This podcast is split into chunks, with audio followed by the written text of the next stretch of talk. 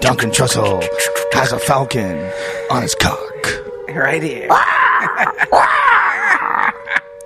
The Joe Rogan Experience podcast has begun, bitches.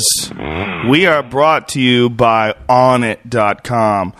O N N I. I didn't really enunciate the O correctly. Did you notice that? I was No, going to skip perfect. over it, but I just had to, I admit, I got some slobber. My tongue miscalculated. That's a frustrating thing when your tongue miscalculates and a word comes out wrong and you feel like a fucking loser, especially when it happens on stage. Oh, that will throw you off, won't it? One, yeah, it can, and it can happen in the middle of an awesome punchline, and even though the punchline still makes sense, people are like, nah, nope. Just because you stumbled. the cruel nature Yeah. of this business. Onnit.com, O N N I T, makers of Alpha Brain. We all took Alpha Brain right before the show, ladies and gentlemen. And I, people say, hey, Joe Rogan, do you really take all this shit? Yes, I do. I would not sell it if I did not take it. It's really hard to keep it in your butt too. Yeah, you can't put these in your butt because they're made out of gelatin, and then you have gelatin coming out of your butt. For real, They just I don't fall think right your out. body, your butt absorbs it the way your mouth does. If you broke the powder down, if like you took, took the capsules out, what is these? They make vegetarian capsules too, which I don't understand. I guess it's like you can make like a, a gelatin out of veg, vegetarian stuff. What, what, I mean, what the fuck are those? The outside of the pill made of? Isn't that like a concern with some people? Like they don't like swallowing pills Yes. because they don't want to eat all that gelatin. Totally. But gelatin's good for you. Like Jello is awesome for you. Well, isn't it the vegans don't want to eat it because it comes from hoofs? Oh, those weak ass bitches. Yeah. That's the problem. Not all of them. Rich Roll, I love you. I love you, Mac Danzig. You guys are my favorite vegans of all time. Oh, and by the way, Mac Danzig has his own podcast now. And uh, his uh, first guest uh, was, uh, I believe, Gray Maynard. Um, he might have sent me an email that I need to go and review here, but I would like to promote it because Mac is a, a very cool guy and a very intelligent and interesting guy. And um, I think that his podcast would be badass. Luke Rockhold, who's another interesting cat. So it's Luke Rockhold, uh, Gray Maynard, and Mac Danzig together for a podcast. Uh, so I don't know where you would get that, but if you go to Mac Danzig's Twitter, which is Mac Danzig MMA, go and check it out. And uh, very, very cool guy, Mac Danzig, and one of the nicest vegans you'll ever want to meet. And he can eat our hemp force protein powder. Do you know why? Because it's totally vegan super fucking healthy for you. Onnit makes the best tasting protein powder on earth. The shit is expensive. And here's one of the big reasons why it's expensive. We can't grow hemp in the United States of America, ladies and gentlemen. Uh, we can grow it in Canada and buy it and then bring it to America, but you cannot grow it in America. Makes because- sense. because we are really retarded. In 2012, the year 2012, but when I say retarded, by the way, I'm not going to stop saying that, you fucking oversensitive twats, you annoying pains in the asses. Don't say retarded. I can't believe you used the word retarded. Retarded is not a medical designation or distinction. It's not. It's not. It means retard or slow or like too slow to catch up. Annoyingly slow retarded get it? You know what it means. Doesn't mean someone has down syndrome god damn it. It doesn't mean someone has some sort of a chromosome disease. It means you're fucking retarded. And if hemp is illegal in 2012 that's all it is. It's fucking retarded. It makes no sense whatsoever. Not even a little bit. 100% non-psychoactive. You will not te- test positive for it if you have a drug test coming up, they'll tell you you have to not eat poppy seed bagels. You know why? Because you'll test positive for heroin. Crazy. But you will not test positive for marijuana if you eat all the, the hemp force protein powder in the world. We can only buy 50 pounds of this shit a day. Stupid. Canada. Yeah, it's amazingly stupid. And by the way, the federal government stepped in because uh, Vermont passed a law allowing them to grow hemp. Farmers. For jobs for farmers, folks, and a real legitimate product. I mean, it's not a backdoor to get marijuana legalized. It has absolutely nothing to do with it. it this is just focused on hemp as a commodity. Hemp makes a superior paper. Hemp makes superior cloth. It's much more durable than cotton cloth. Hemp has essential fatty acids. You can eat it. It's high in protein. You can fuel fucking cars with it. In fact, you can make hemp boards to build houses and you can make hemp parts to build fucking cars, and it's far stronger than steel, and it's lighter in weight. You know how yeah, Corvettes are made out of fiberglass? Well, Lotus made a hemp car. Henry Ford's first car that he ever made, the panels were made out of hemp fiber. This sounds ridiculous. It sounds like I, it, at some point in time, I must be making this up. Yeah. There's got to be some negative side of this why this shit, shit is legal, but there's not. There's no negative side of it. None, zero, zilch. It's healthy. It's a, it's an excellent plant, and we're being robbed. We're literally being robbed by pharmaceutical companies, by chemical companies, by anybody that would want to keep enough, fella. By anybody that would want to keep hemp illegal. It's fucking Yes. maddening and frustrating. But you can buy it. You can still buy it. You go to go to onnit.com. You can buy our hemp force protein powder. It's the shit. It's got maca in it and raw cocoa, and it's fucking delicious. Does maca give you a rush? Like when I Supposed to. take maca, it gives me like like a three cups of coffee kind of weird buzz. it's supposed to give you a bit of a hard on as well. does. Yeah, it's Right supposed away. to be. Yeah, it's supposed to be very stimulating for the, the system. Get your old great. fucking cannon fired Nothing like up. drinking a smoothie and then looking down, you've got a hard cock. Hey, have, have you guys heard of Hot, Hot Rod 5000? No. It's a natural supplement that you can take that's extracted from ants and a bunch of fucking other natural shit that just gives you these crazy boners. Whoa. Like like like like T was telling me about it. It was just amazing. He said I he don't took it by T. mistake. I can't see T with a crazy crazy boner. I could see him with like a like a whiny boner. No, No, way. dude. Dude, have, you, have you not followed boner? him? Have you not followed T on Instagram? It's all shots of his six pack belly and fucking. He's like got a s- like he's like a, a cheetah, a male cheetah. What is he doing? He's trying to put, get some get some pussies. Dude, he's pimping. putting it out there. He's He's, just he's rocking his forty year old body. He's got a Bruce Lee. He's got a Bruce Lee, weird Bruce Lee. Physique. yeah, it's so weird. Chicks dig it. But when you don't, yeah, when you don't eat much, get skinny. I guess. That dude should do action. that dude should do action movies. He you know? could. Teeb. Teeb, he should Totally. be an action star. Could he be like the next Dexter? oh Yeah. yeah, yeah, Totally. totally that. Okay. He could definitely be the kind of like uh, bedraggled detective that's like kind of disillusioned with the force, but ends up. Like Die Hard in space. Yeah. Yes. You guys are obviously higher than I am. There's no other explanation for this. Onnit.com, we also carry uh, kettlebells, the finest kettlebells you can get, uh, highest quality. They will last you a lifetime. Uh, we sell them. We sell everything we sell as cheap as we possibly can sell it. We just started selling Blendtec blenders. We literally sell them for two hundred dollars less than the manufactured suggested retail price.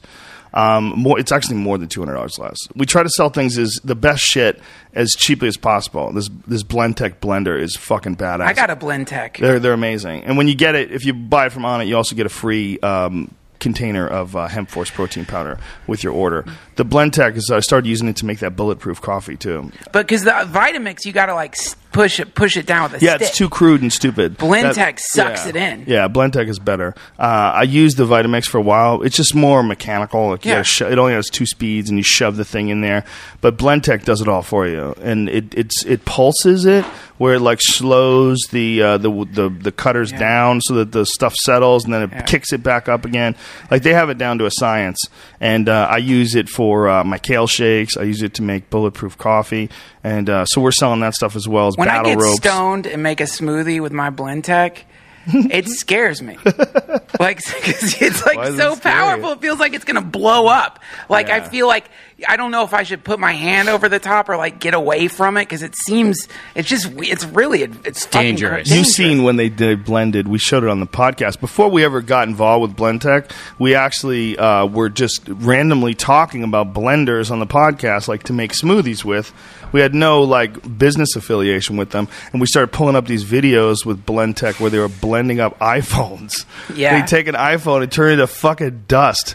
And Yeah. we're like, "Whoa, that's metal! There's like, there's metal in that and glass. It just destroys it." I'll just you could I make this sounds like we're doing. I'm not. This isn't a commercial. I'm not sponsored by Blendtec in any way. I I eat Blendtec made smoothies, but you can pour like sometimes I'll go to the farmers market and just throw in like random vegetables. You just throw mm-hmm. everything in, blend it, and it heats it up too. Yeah. Because the the I don't know I don't know what Because that it's going effect so is. fast. Yeah. yeah. I do vodka, orange, and ice cubes. Yeah, that works too. You could totally use it to make alcohol shit. Yeah. it's it's, It's the great best. for making mixture. It's a bu- just an awesome blender. Hey, you could use it to get rid of a body. Yeah. I don't think so. You I could think you blend need up a corpse. You need pigs for that. could. Did you hear about the guy in Oregon? a couple weeks ago. Fell on his pigs. Fell on his pigs, and they just chewed his Yeah. ass up.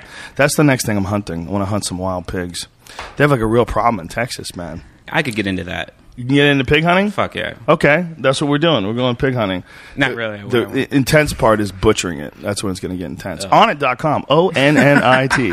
We also have Shroom Tech Sport, which I should have taken with me on my crazy hunt in Montana because I could have used it going up those hills. Shroom Tech Sport is fucking fantastic if you're involved in anything that revol- involves endurance. Like, I, I love it for jiu jitsu. I do it before I have my kettlebell workouts or anything like that.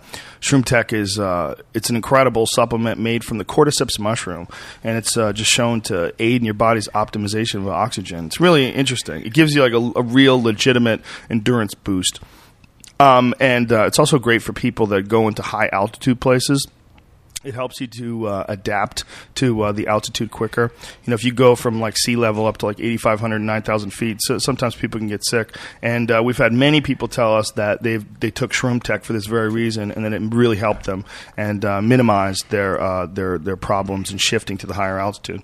Uh, Shroom Tech. We also have um, New Mood, which is a 5-HTP and L-tryptophan supplement, and it's called New Mood because it literally enhances your mood. It, it makes it's the all the building blocks for serotonin, including L-tryptophan, which converts to 5-HTP, and 5-HTP converts to serotonin. So there's a bit of a time released uh, factor in there as well, and it's it's a really uh, excellent supplement and uh, one that I suggest. I mean. I think everybody could be a little happier. Everybody could use a little bit more serotonin in your life. It'll, yeah. it'll- it'll make you a nicer fucking person. So, New Mood is uh, again one of my favorite supplements. If you use the code name Rogan, you'll save ten percent off any and all supplements from Onnit. The other stuff like the the blenders and the kettlebells, we sell that as cheap as we possibly can, and we will continue to sell you the best shit as cheap as possible. And the when you order pills, if you order any, any of the vitamins or supplements, your first thirty days or first thirty pills rather, I, I fuck that up every time. It's like you say thirty, and you have to say days. It's like for whatever reason we're locked into this idea first 30 pills when you order one of these fucking things right in front of my hand.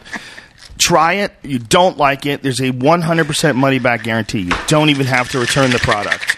We're just trying to sell you the best nutritional supplements possible and all shit that I use. No one's trying to rip you off. And if you use the code name Rogan, again, you'll get 10% off. Go to DeathSquad.tv and pick yourself up some groovy psychedelic cat shirts designed and created by our very own Brian Redban. And uh, all the proceeds go to him and the Death Squad podcast network, which now features Kevin Pereira. Yes, our friend Kevin from Attack of the Show has a new badass podcast on the Death Squad network called Pointless.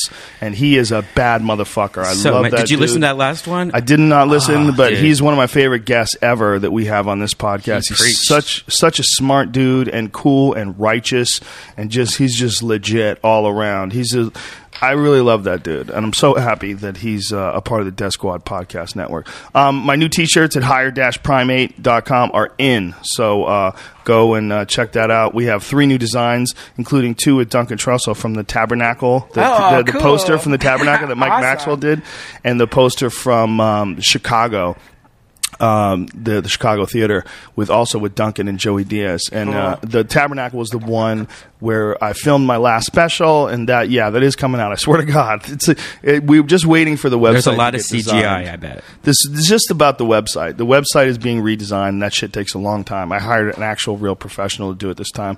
Let's see if it turns out to be a disaster. Anyway, higher-primate.com. Duncan Trussell is here. Strap yourself in, you dirty, dirty bitches. We're fixing to get the party started. Joe Rogan Podcast, check it out. The Joe Rogan Experience.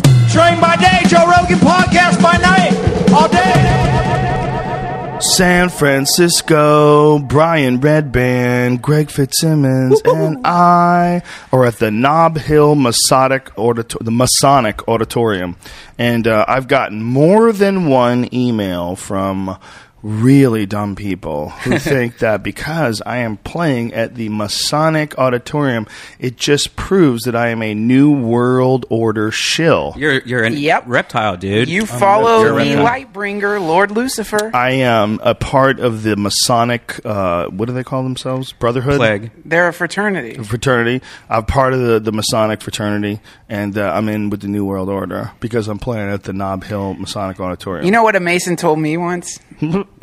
he said that what it's all about is that math or geometry is the first language of the universe. It's like the first language of God. And so, like, they're super into sacred geometry. Like, that's a big thing. And, like, the whole thing's based on building the Temple of Solomon, which was where you house the Ark of the Covenant.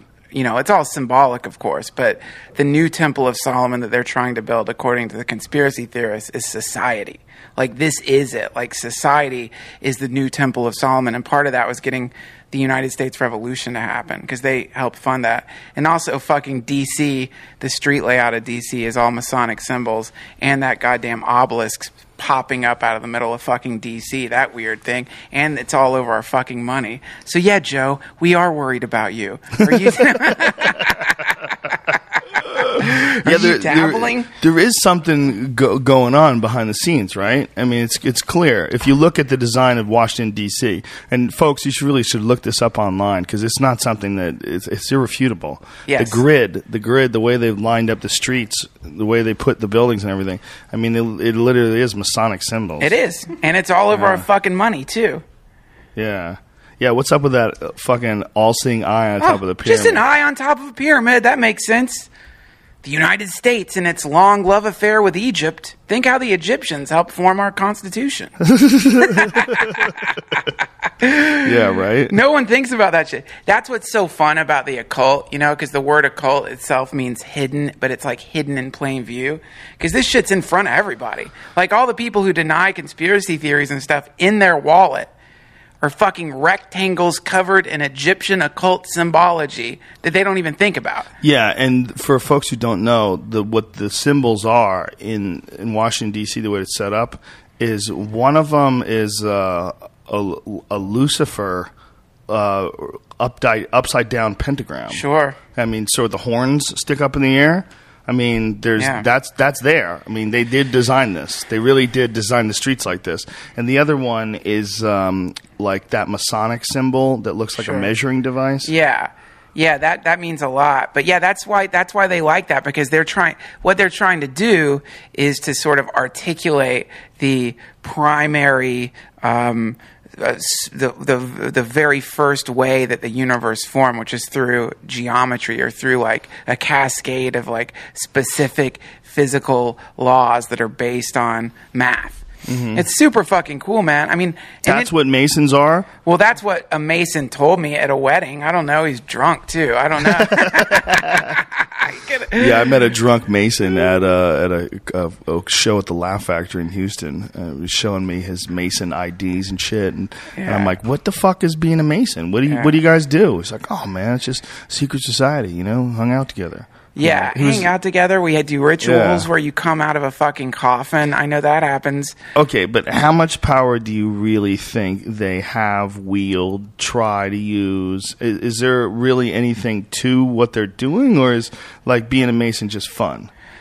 Uh, It's I- like being an Elks Lodge I've, member. I've heard there's bunches, there's many different levels of the thing, and I imagine that uh, a lot of Masons uh, are probably in politics. And when you're when you're in a fraternity and you're in politics, you're probably going to pay deference to other people in your fraternity when it comes to working together to make laws happen or whatever you're up to.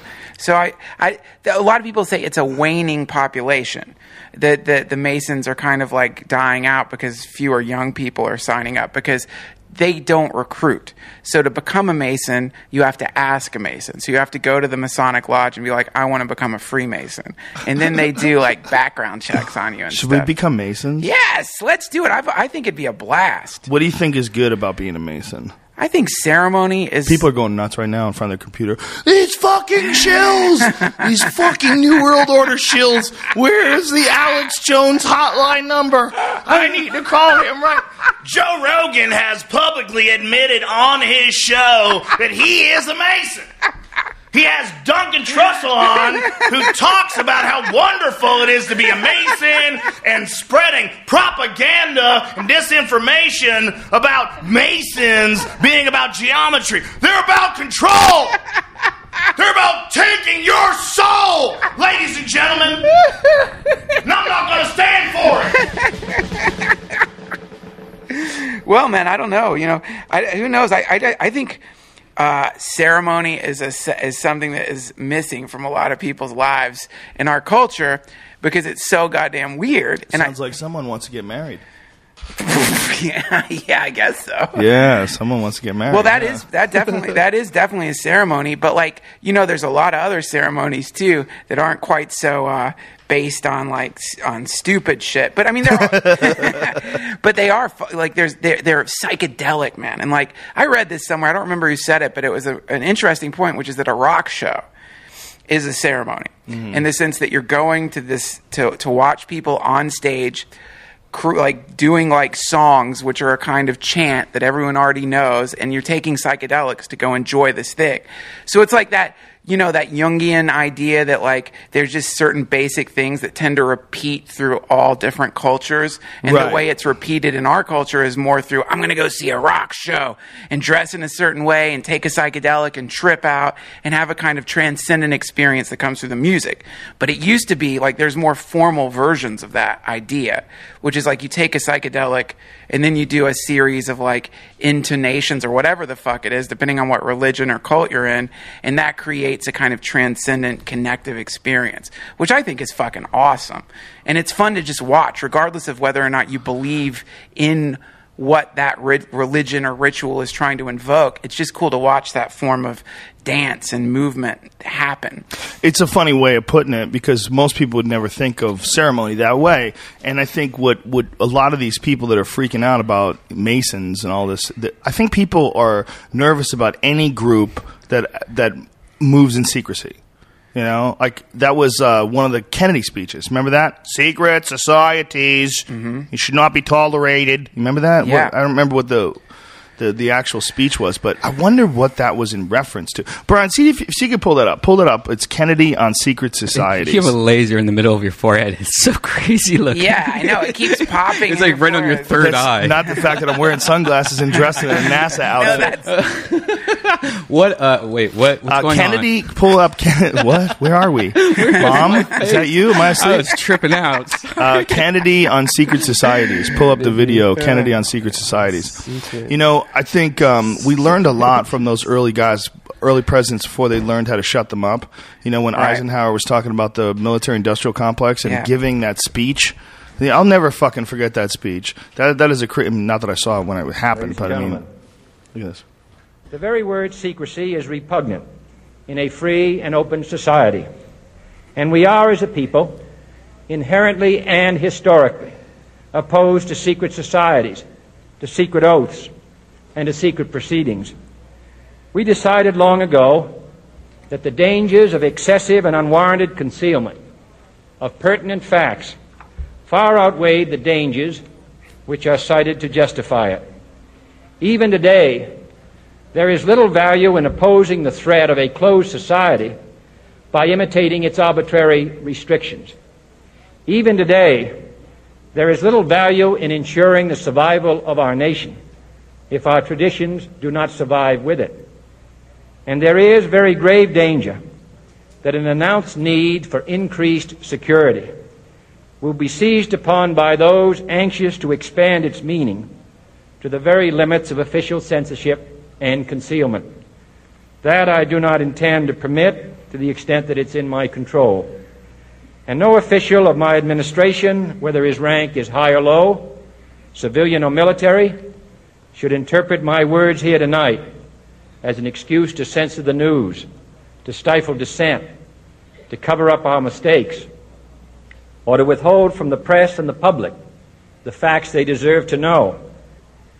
For we are opposed around the world by a monolithic and ruthless conspiracy that relies primarily on covert means for expanding its sphere of influence, on infiltration instead of invasion, on subversion instead of elections, on intimidation instead of free choice, on guerrillas by night instead of armies by day. It is a system which has conscripted vast human and material resources into the building of a tightly knit, highly efficient machine that combines military, diplomatic, intelligence, economic, scientific, and political operations. Its preparations are concealed, not published. Its mistakes are buried, not headlined. Its dissenters are silenced, not praised. No expenditure is questioned, no rumor is printed, no secret is revealed. No president should fear public scrutiny of his program, for from that scrutiny comes understanding, and from that understanding comes support or opposition, and both are necessary. I am not asking your newspapers to support an administration, but I am asking your help in the tremendous task of informing and alerting the American people. For I have complete confidence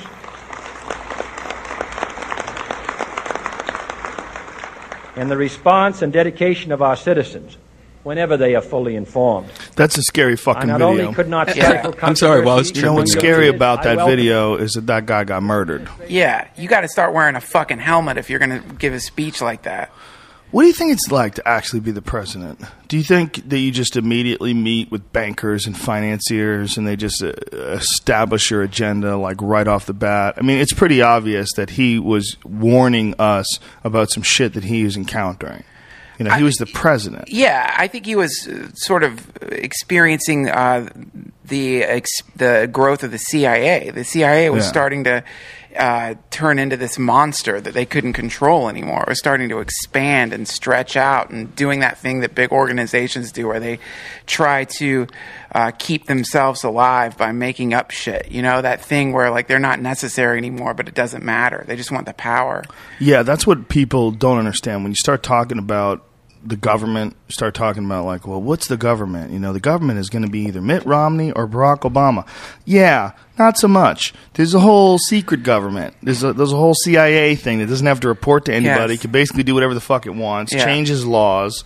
That's the real government now, and that's just like exactly what our founding fathers were trying to avoid. There- there's a- having one of those. There's a great book called Acid Dreams that I'm reading, which is about the CIA and how they were the ones who got LSD, and they're the ones who the CIA basically started the psychedelic revolution of the '60s, or was part of the start of that because they started doing LSD tests on college kids, and so they're the ones who got it into the, into our society and it's a fascinating read because LSD whenever it gets into whatever group it gets into it's such a potent chemical it starts transforming the group and changing the way the group thinks. So a lot of people in the CIA or who were taking LSD because that was part of the deal is they would dose their agents to get them ready for the eventuality of potentially being uh, given a truth serum or some kind of psychedelic brew. So you would go to work as an agent and all of a sudden just start fucking tripping because they dosed your drink. you know who was a part of the Harvard LSD experiments? Who?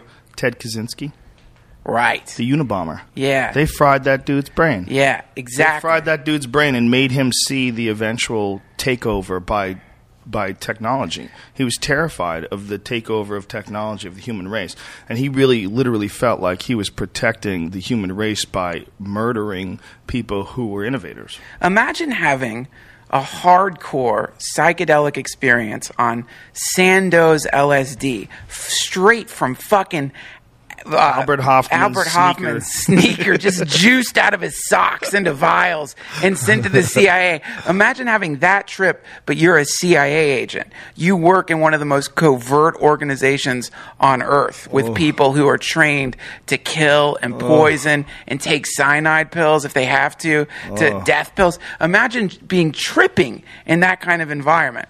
That's fucking insane, man. That would be the worst trip. And I, in this book, it talks about one of these agents like ended up committing suicide Oh, because yeah. his, his mind just couldn't handle what it was like to be part of that web of insanity. And the Senate did uh, trials with the CIA for these ridiculous experiments that they were doing, uh, some of which involved. Did I tell you about the sleeping room? Did I tell you about this? No. So they would go into, they were doing this shit at uh, uh, mental health facilities and insane asylums. Um, and what they would do is they would take people and they would drug them, they would put them into an induced coma for a month straight. It was called the sleeping room. They would put you in an induced coma for a month straight and have headphones on and try to reprogram who you were as a person. To wipe your fucking identity or replace your identity with some new thing. Because if you can do that, then you create this like wonderful fucking operative. Like you get to just make a person, you know, get rid of all that pesky fucking the memories of their parents and whatever the fuck they think they are or whoever the And they can do this chemically? well, no, no, no. This shit got shut down because it's so unethical. But where it gets weird, and we talked about this on the phone, is uh, in Guantanamo Bay, they've been giving people six times the appropriate dose of Lariam, which is this medication that you give people for malaria that has negative psychoactive effects. Specifically, it gives people amnesia. My friend just fucking got amnesia, wrote a book on getting amnesia in India. Uh, he wrote, he's wrote a book called The Answer to the Riddle Is Me. His name's David MacLean, but he went to India, took Lariam, uh, which is a drug that is illegal in some countries. It's a drug that came from a partnership between what what's that big pharmaceutical company, Hoffman De La Roche or whatever the fuck the name is, and um, uh, the military made this shit to fight Larium, and Lariam sits in your liver. But sometimes it crosses the blood brain barrier, and when that happens, it mouth fucks your brain. It just mouth fucks your brain until so you start having these shitty fucking dreams, and then if it, if it really goes wrong, you can have what happened to my friend, which is complete and absolute amnesia. No memory of who you are, no memory of where you are, how you got there, who your family is, anything. No memory of anything. This happened to him in a fucking train station in India where he said that they were having like, they would have English. Which he could understand on the TVs, and then it would switch to like Hindi. It would switch to other languages, and he thought when it switched to other languages, he was hallucinating and the English was like warping and turning into something else. He didn't even know that these are other languages. That's how gone he was. He decked a fucking nurse, dude. Whoa. He decked a nurse. He was strapped male down. nurse or female Female nurse? nurse. He was strapped down in a fucking bed in an insane asylum in India. He said that Jim Henson, he hallucinated Jim Henson taking him on a tour of the universe. The stand up? the fucking puppet The guy. puppet guy. Jim Henson was God. He hallucinated. Oh, John Henson is the. The, yeah, not John. Jim Henson was God. Took him on a tour of, of the universe and explained to him that the reason he'd taken a human incarnation and all this was happening to him is because he'd been asked a riddle before he was born and he couldn't come up with the answer to the riddle. Whoa. And because of that, he had to be a human again. Yeah, crazy shit. But the po- the really crazy shit is they're giving these motherfuckers in Guantanamo Bay six times the dose of Lariam that you're supposed to be getting, and there is no malaria in Cuba. Oh. It's called chemical waterboarding. Look it up. It's fucking nuts. It's like chemical waterboarding. You just get these bastards, scoop them up from Afghanistan, blindfold them, fly them to fucking Cuba, blast them with Lariam until they have no idea who they are, and they'll fucking tell you anything, man. Isn't it incredible, like what they're allowed to do legally? Like with this Bradley Manning guy, the guy who got uh, this WikiLeaks situation. He's the one, the soldier that released all the documents. They've they've had this guy in solitary confinement for years now. Like he hasn't talked to people. He hasn't seen anything. He sleeps with the lights on. Like he's probably completely insane by this point. Sure. Like to to be without any human interaction. Joe, it's you laying on a. See, Joe, It's just- that's it's you, in the future. is so not me. And there's you, like with your cap backwards from like 10 years ago. Pharmacological waterboarding. Yeah, pharmacological waterboarding. Get those fucking neurons all blasted with Lariam. Tell them they're Satan. You could tell them anything. You could tell them they're crabs that came out of hell. So fucking freaky that that's us. You know, remember we used to think that that like when we were kids, it was like that was what the Soviet Union did. You know, they were cruel, Yes. like the way they bred that Yeah. Drago and Rocky Four. Yeah. like oh look, he's they're so cruel and cold. The Soviet Union does these horrible things. Yep.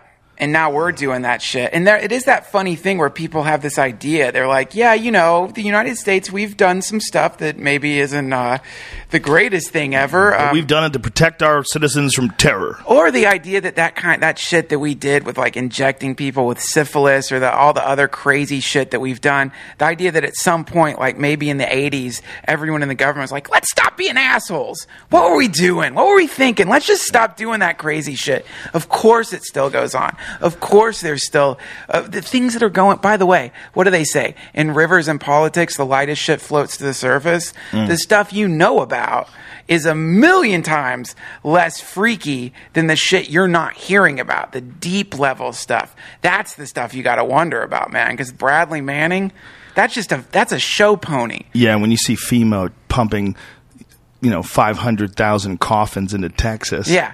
And they have these camps set up. Yeah. They have these gigantic camps set up where you're like, what is going on in here? Nothing, there's nothing. high fences and these dormitories and there's armored fucking towers Yeah. and shit. And you're Yeah. like, wait a minute.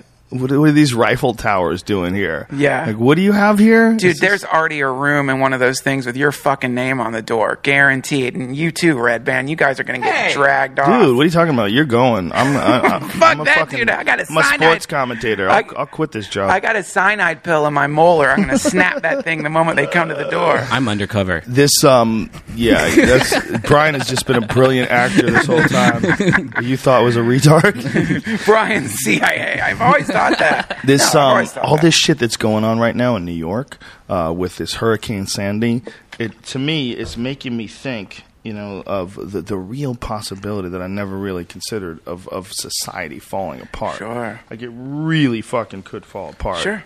like this you know one of the things they said was this is a once in a 100 year storm like it's every 100 years a storm Yeah. I, they, they actually said after it hit that they'd never had a storm like that before. Yeah. but if you stop and think about it like what how much fucking how much history do we have for storms? What do we have 300 years that's reliable? No, do I even have 300 years? I heard we have a hundred years of accurate temperature measures. I just heard this because they were Mm-hmm. talking about on NPR. But like a hundred years, and after that, you have to start going into ice core samples and tree rings and stuff to Yeah. figure it out. And then you can only figure out like late frosts, and you, you get like a limited amount of information. Yeah. But like, this could happen. This could happen all over the fucking place. Like, we're just lucky that for the hundred years of our lives that we haven't had more of these superstorms. These superstorms could be a regular thing. Well, it's I mean it's the, the you know the hockey stick idea, the hockey stick, which is like you've got the regular temperature, you have the the general temperature of the Earth, and that goes on for a while. There was like an ice age and the apparently a mini ice age in the 1800s where shit got really cold for some reason, maybe because of a volcano. I can't remember. I don't know. I'm not a fucking geologist, but the um, hockey stick, the handle of the hockey stick represents basic temperature for hundreds and hundreds and hundreds of years. And then where we're at right now is this insane acceleration and temperature, which people call global warming. And so some people say, well, the winters are colder, but they, you know, the global warming people are climate change. That's something I think the scientists who uh, came out with this research, they feel like they shouldn't have called it global warming because it's a confusing term. And when shit isn't warm, people are like, you're wrong. It's climate change. The idea is if the oceans get warmer, hurricanes happen later in the season. If hurricanes happen later in the season, then they also meet up with uh, winter storms, which is what this motherfucker was.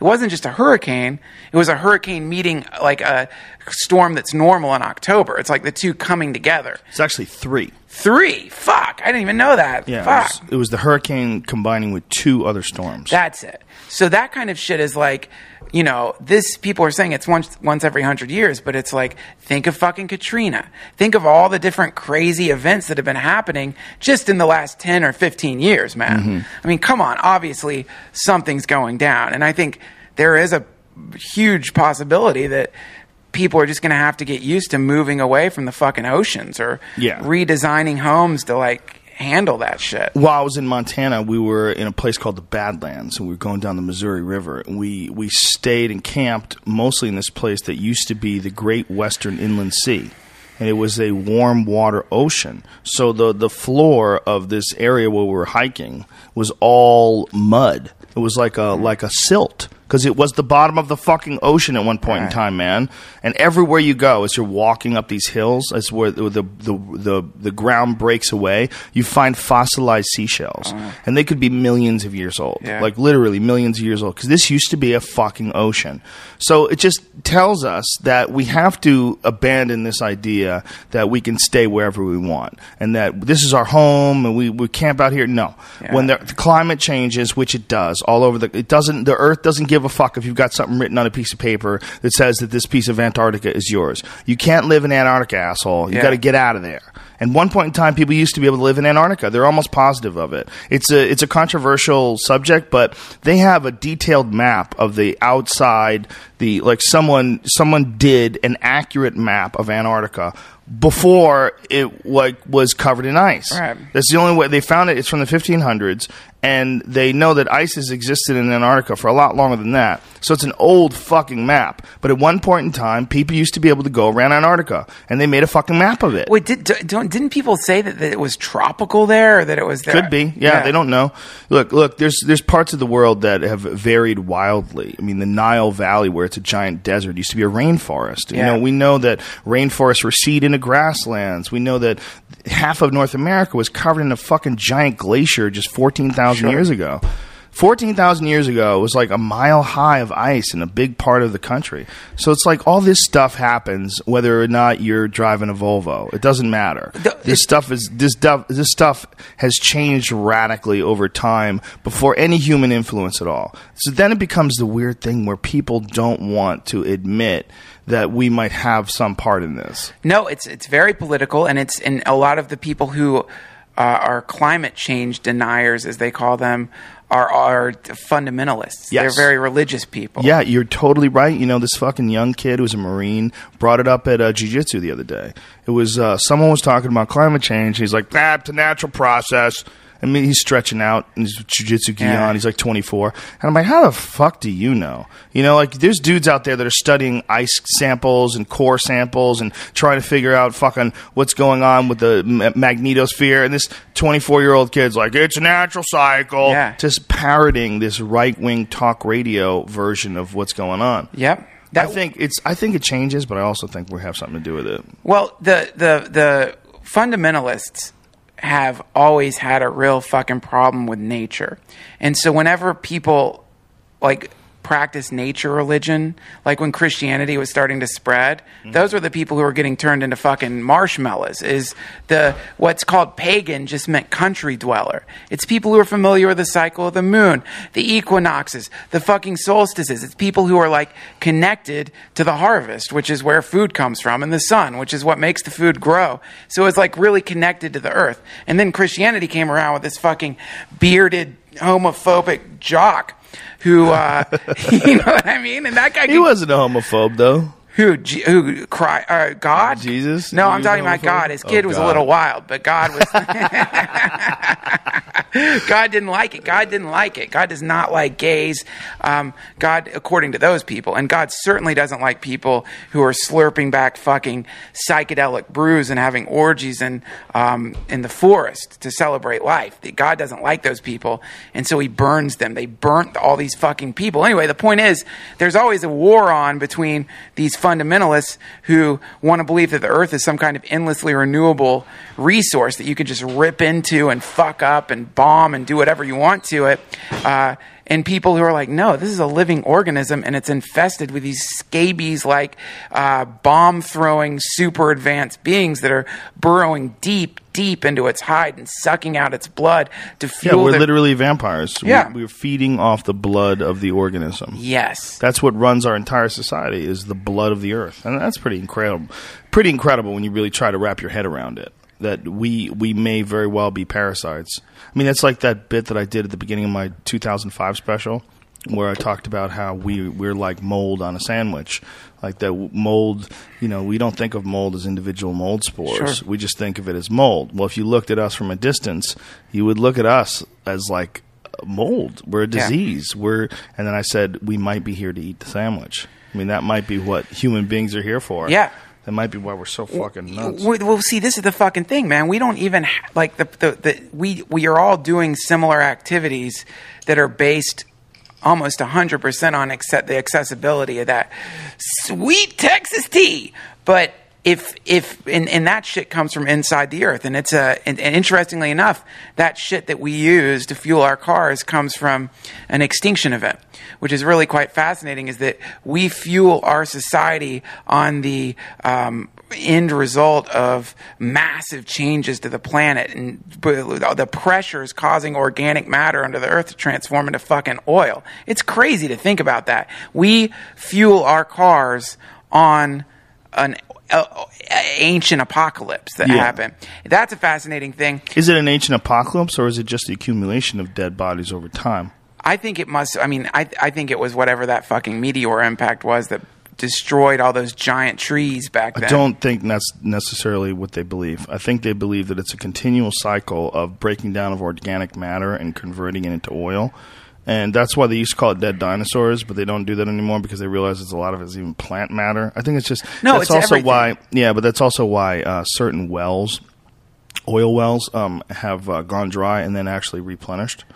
Not to the you know I don't know to to the original point they were at. Yeah. There's a guy who wrote a book on it called uh, Black Gold Stranglehold, I think it was, and his contention was that the oil creation uh, by the Earth was a, just a natural product of just the cycle of the Earth. It's just like something that it does, and that we are looking at it like it's uh, this um, this finite resource when it's in fact completely renewable. Well, that's two. That's two. There's like the two schools of thoughts. You get the peak oilers who are like, "No, man, that shit is not renewable. We're fucked. That's gonna run out, and we're fucked." And and there's no who's right? What? Who's right? God damn, I wish I knew. Don't fucking ask me. I mean, I, I, I've just out of a sense of like wanting to be optimistic and having a rosy outlook on things. I love Ray Kurzweil. I love uh, the idea that technology is going to advance to a point where we are able to fix so many of these problems. I, I tend to fall into that camp. Like my friend Johnny Pemberton, he's not so much, and we always get in arguments over this because he's like, no, it's just gonna fucking, it, it just the society's like on the brink of collapse. It's going to collapse. Fuck your technology.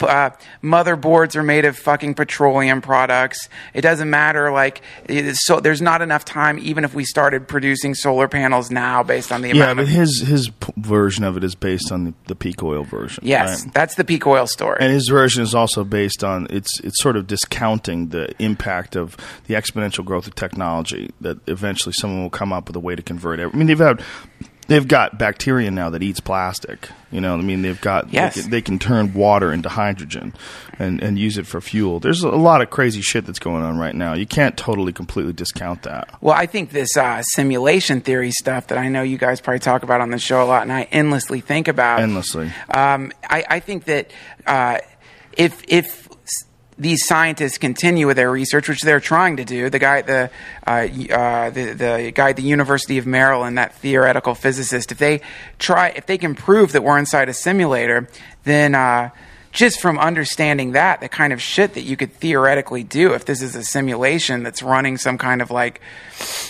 weird um, reproduction of the past, if that's really happening, then time travel becomes uh, super feasible. I, I definitely am been thinking lately more and more that that is what the case is because just like ridiculous things like you saying the Pokemon thing the other day, Joe, the last podcast, that was creepy to me. Like I can't stop thinking about that. Yeah, why did I come up with Pokemon? And he had a Pokemon outfit that he just happened to have, and then he walks in the room with it on. It's just fake. Like, we never talked about Pokemon before me. and never, never, never. But I reached in the back of my head. I pull out Pokemon. That was fucking weird. See, that's simulation shit. Could it- there's definitely well, our lives are very strange, very, very, Yeah. very strange. You know, Ari and I were talking about it last night. You know, we were talking about Ari's life now. Ari and I went to play pool after I did the Laugh Factory last night, and uh, we were just talking about how Ari's life has just transformed over the last two years. He went from being a guy who couldn't get booked anywhere to a guy that is living a dream. Everywhere he goes, he's got packed houses. Yeah. They're all coming out to see him. He's selling out like the DC Improv on a Saturday night, selling out big shows. They, they go crazy when he goes on stage, and it's like all of a sudden the world changed and went from sucky Yeah. to awesome. yeah. And it's like he just reached some new level of the computer game, and now the entire world that he see, his world literally is a different world Yes. like someone who's unsuccessful, someone who's unfulfilled, someone who's trying to accomplish something but keeps meeting with, with, with failure. When when that happens over a, a long period of time, you can develop like a deep despair in Yeah. the way you view the world. And that's where Ari was just a couple of years ago. And now all of a sudden he's in this super happy world. Everywhere he goes, people are happy to see him. He's got a big smile on his face. He's fun to hang Yeah. around with. He's joking around a lot. Yeah. He's super positive, and he's traveling to all these places and having the time of his life. It's like his world is a different. The world is a different place now. Yeah, it's it, well. It, this is why I love the fucking multiverse theory. I love the idea that we exist in a place where every single possible event is happening at once. Everything mm-hmm. that could happen is happening. It's all happening in one great eternal burst of happeningness, and that you can shift yourself from different nodes of where you are now to more desirable nodes of the multiverse, to places that you want to be, and that's what goals are. You know, goals is goal. Having a goal is a form of uh, visualizing the specific node of the multiverse that you would like to be existing in, and the contrast between that place and where we currently are. And it's like a grappling hook that you're throwing through infinity, and it lands at this place that you can visualize, and then you kind of pull yourself to that place Are you action talking about nodes over there? Nodes, dude. Like the things that you put in the, the front of the lawn? Like the. Not gnomes, dude. The nodes. Gnomes. What's a node? Stop. It's a node. You're gonna have to read before you get into this conversation. I don't know what nodes are. Well, you have to go Google that. Dude, I wish I was talking about gnomes. No, go ahead. Continue. So anyway, so the idea is like these fucking movements through the multiverse as you move towards what you want to become. Uh, I I feel like a, a a symptom that you're moving towards this new universe that's possible for everyone is that synchronicities start happening. In the same way that like when you're in a boat, you can see ripples in the water, and it, it- when you begin to really focus and move towards a place that you want to be regardless of whatever the fuck that place is, if you really start working and going in that direction, that's when the juju starts happening. Weird coincidences, strange fucking moments that you consider like, man, the probability of that happening is so incredibly fucking low. There's no way that that could happen. And it's quite often absurd. It's novelty. It's like what you're just talking about. Fucking Pokemon, Brian coming out in a Pokemon outfit. This isn't like Tesla having a vision for the fucking, for alternating current. It's just absurd and silly, but it mm-hmm. still fills you with a momentary sense of novelty. This kind of like, wow, this place is pretty fucking cool. I feel like that happens the more I'm tuned into life correctly. And the multiverse theory, as I've understood it, is also based on well, one of the operating theories is that every decision that you make, every direction that you go, and every choice that you make literally opens up a completely new universe. Yes. It's like it's almost like we're cavemen learning like a language, but the government or somebody already knows the language. Like we're like learning how to, but like, oh, we can make. I don't words. think they do. I think it's a massive mystery to all involved. I think the government understands that they have a certain amount of power and they don't want to let it go, which is what typically all corrupt people do once they get into a position of control. Yeah. It takes a massive amount of control over your ego to be in a position of power and still be moral and ethical and kind Yes. and loving to be in a position of ultimate control like if you were in the CIA or the, you ran the NSA or something like that to to be there and have compassion for all of brotherhood and all of all of mankind it's really hard to do it's really hard it's way easier to be a corrupt cunt and just sort of control shit Sure. but it, it, it, it is possible. It is possible. If it's possible for any one person to be moral and ethical and loving and kind and still be a powerful person and still be a, a strong and accomplished person, it is possible to be that.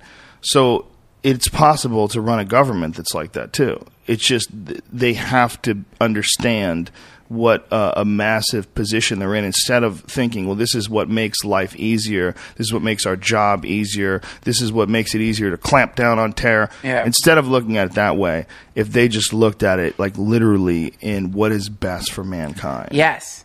That's it, man. it can be done. Totally. It can be done. And I think that even thinking along those no- lines helps to change the world. Like, it sounds like totally hokey, but I think that No having this conversation and knowing this conversation is going to easily reach a million people, several million people, probably over the course of, you know, the next few months. Yeah. This conversation is going to enter, uh, it's, it's going to be data that enters into certain people's minds. And that's the kind of thoughts that we need. We need uh, we need an understanding that yes, government is important. Yes, police are important because people are imperfect and they need also to be protected from themselves. They need to be stopped when they try to drunk drive. Yeah. They need to, you know, be. We need someone who can protect people from people that are bullies and people that fuck up and, and let, their, let their emotions take control of themselves. We absolutely need that, but we also need a very strong moral backbone to this country that we're completely missing. And we need our eyes, our mental eyes, and our spiritual eyes moved in the direction of We need a philosophy, yeah, a story that not just laws. and also but there's also the, the story of the government the narrative of the government the narrative of the news the narrative of like uh, media that's giving out information is inevitably a terrible catastrophic narrative and it will always be. You whenever you turn on the fucking news it's a disaster. And i'm not just talking fucking frankenstorm. Mm-hmm. i'm talking about oh god if you believe the news then you believe all pit bulls are evil. You believe pit bulls have climbed out of some fucking volcano in hell and are just ravaging the world chewing the faces off senior citizens if you believe the fucking news you believe that there's you would have believed that africanized bees were coming communists are attacking al qaeda's marching into our streets to destroy us satanists are molesting our fucking kids and that all politics is corrupt and evil and that the entire planet is on the verge of some ecological catastrophe Well, the real issue is that there's too many people. There's 300 million people in this country alone. You cannot concentrate in one hour on the on the news without getting an insane amount of negative shit But- because but- you're dealing with individual acts over 300 million That's people. it. So this is a, exactly. So that's where they're, they're that's where they are directing the consciousness and the attention of all of humanity uh, into these uh, basically anomalies. Um, and if you look at the amount of people right now and the small amount of catastrophe that's happening comparing to compared to how many of us there are, it's a fucking miracle every day. Of course, it's incredible. We've we've talked about this a hundred times. Uh, that you know this is a way safer time than uh, there's ever been in human history. Yeah. but. When you look at people like trying to pass laws to take away rights, you would think that there's rioting in the streets and that the world is falling apart. right. So how do you what's how what is that connection? Like why is it that with this time where really like things have never been better for the human race, why is there still this overwhelming need to crack down further and further on rights and liberties and control the population more and more North Korea style? Why is that? Well, I mean, I think that you, I, it's a trite thing to say, but it's you follow the money. And so I think that if you look and, and see that, you know, what is it, 48% of people in the prisons are it's drug related offenses. If you see like the people who are making money off of these laws, I mean, God knows how much money the fucking TSA makes selling their crazy gear that they have. You know, that's a big fucking business, you know? So I think it's just some people tend to profit off of the mass perception that we are existing in a sort of hell dimension. And there's people who figured out a way to suckle at the those black satanic teats and extract money from it that they use for their own sense gratification, their own selfishness. And it's a tiny amount of people, really. Yeah. Statistically speaking, if you look at the greater number of human beings in this country, 300 million people, how many of them are sucking the blood out of the earth? Is it even a thousand? You know, is it, is it even a thousand industrialists and bankers Yeah. that are responsible for wielding that kind of power? A and how many of them are Masons, Duncan Oh, Trussell? they're all Masons, brother Joe. But here, here, but here's the thing, man. I, I think that you know the stuff that we kind of hit upon when we have these conversations. Um, I think that that kind of stuff is if people's eyes start turning in the direction of the idea, as absurd and quixotic as it might sound, that you can, through a combination of discipline and visualization, create a positivity singularity in your life where you, your very being, and everything around you can, like, almost like being in an elevator going up a few floors into paradise, that can happen. Where suddenly you discard, like a snake shedding its skin, all the foulness of your uh, uh, of the of the fear calcifications that have formed around your life in the form of bad relationships, shitty friends, uh, a negative outlook. You can like drop all that and suddenly experience some version of rebirth. You know, this is why the Christian idea of being born again is a beautiful notion. That's a crazy idea to play around with. The idea that you can renew and rejuvenate your life completely if you just let go of fear and turn your fucking eyes away from the ghost story that these hell buzzards are are spoon feeding us so that they can sell droids and fucking Fords. And if you start turning away from that and putting your focus on this idea, it's not you're not always going to be perfect. I mean, you're not going to be suddenly in the Garden of The Eden. people who need to change their idea are the people that are actually doing that, not the people that are like buying into it. It's way more important to have the people that are in control change their idea. So how the fuck do you get to the lizards? Well, the, to get to the fucking lizards, man, I think that what would have to happen would be a uh, kind, uh, uh, exponential shift in the. Uh, uh, consciousness and the predilections of the majority of people on Earth, so that people start, you know, playing around with some some of this fucking awesome information that's floating out there, and see if you can make yourself happy. So that's where it's there's a possibility of technology aiding in the evolution because if there comes a technology that allows data to be distributed probably wireless probably point to point inside something that's in, installed in a person's body like some sort of a chip that's installed in your body Yeah. and there'll be some sort of a wireless data network that's like an internet for human beings communicating Yeah. with each other. And you're going to be able to access the ones and zeros that make up your own fucking personality too. And people are going to have yelp scores. Like you're going to meet someone you'll see like two stars over their head. You're like oh look at this asshole. What a dick. yeah they're going to be just like it's just going to be like rating restaurants on yelp. You'll meet someone and as you look at them it'll cursor over them and you'll see stars and you can't resist that. You're gonna, you're going to have to go through with that. Yes. And when when that does happen, then all the people in government are going to be like, "Fuck, I have zero stars. Like I'm a cunt." And Yeah. they're going to be forced to recognize that. All the people around them are going to be forced to look at them. And when the soldiers look at the the generals and all these uh, shitheads that are running the army, and they see zero stars over their head, and they realize how fucked up they are as human beings. Remember, Joe, it's the like is currencies. Remember Facebook book likes a long time ago we talked about? Likes currencies. Remember when we said that likes and Facebooks uh, was going to be a currency in the future? Yeah, it could very well be, but I think it'll definitely be a way to um, to like look at a person and get a read on who they are Right. before you ever start. I mean, a person is directly. I mean, who you are is directly uh, related to how other people feel about you when you're around. You know that that is a big part of who you are as a human is how Yes. you interact with the rest of the species. Well, if there was like a rating system, like a Yelp for people like that, that you just saw when you met someone, people would try oh so much fucking harder to be nicer. You know, they would try so much harder to fit in, and they would feel the repercussions of having that zero stars over their head. Man, when people are cunts, if you really consider why people are cunts, my theory on it is that they don't understand how important they are. They think they're not important. Usually, when someone's being a cunt, It's easy to be a cunt. but but it's because you're not. This is something. It's easy to lash out. When Hancock came on my podcast, he uh, talked about ayahuasca and slurping ayahuasca and how one of the effects was that it made you experience the way you made people throughout your life feel. You know, like they talk about the life review when you go into the light and that shit. It's like they say that I've heard I've talked to people who've like died and come back and they say it's not that you like watch a video of your life it's that you literally see the f- way that you made the people around you feel you hmm. feel that you feel the way you made the people around you feel and I think that most people who are dicks they don't think they're important enough to induce any kind of feeling in the people around them. They don't even think that they're important enough to make someone feel like shit necessarily. I don't agree with that at all. I don't think that's what's going on at all. I think they're just unhappy and they lash out. I think that's what being a dick is. It's a, a projection thing. They are trying to hurt people's feelings for sure.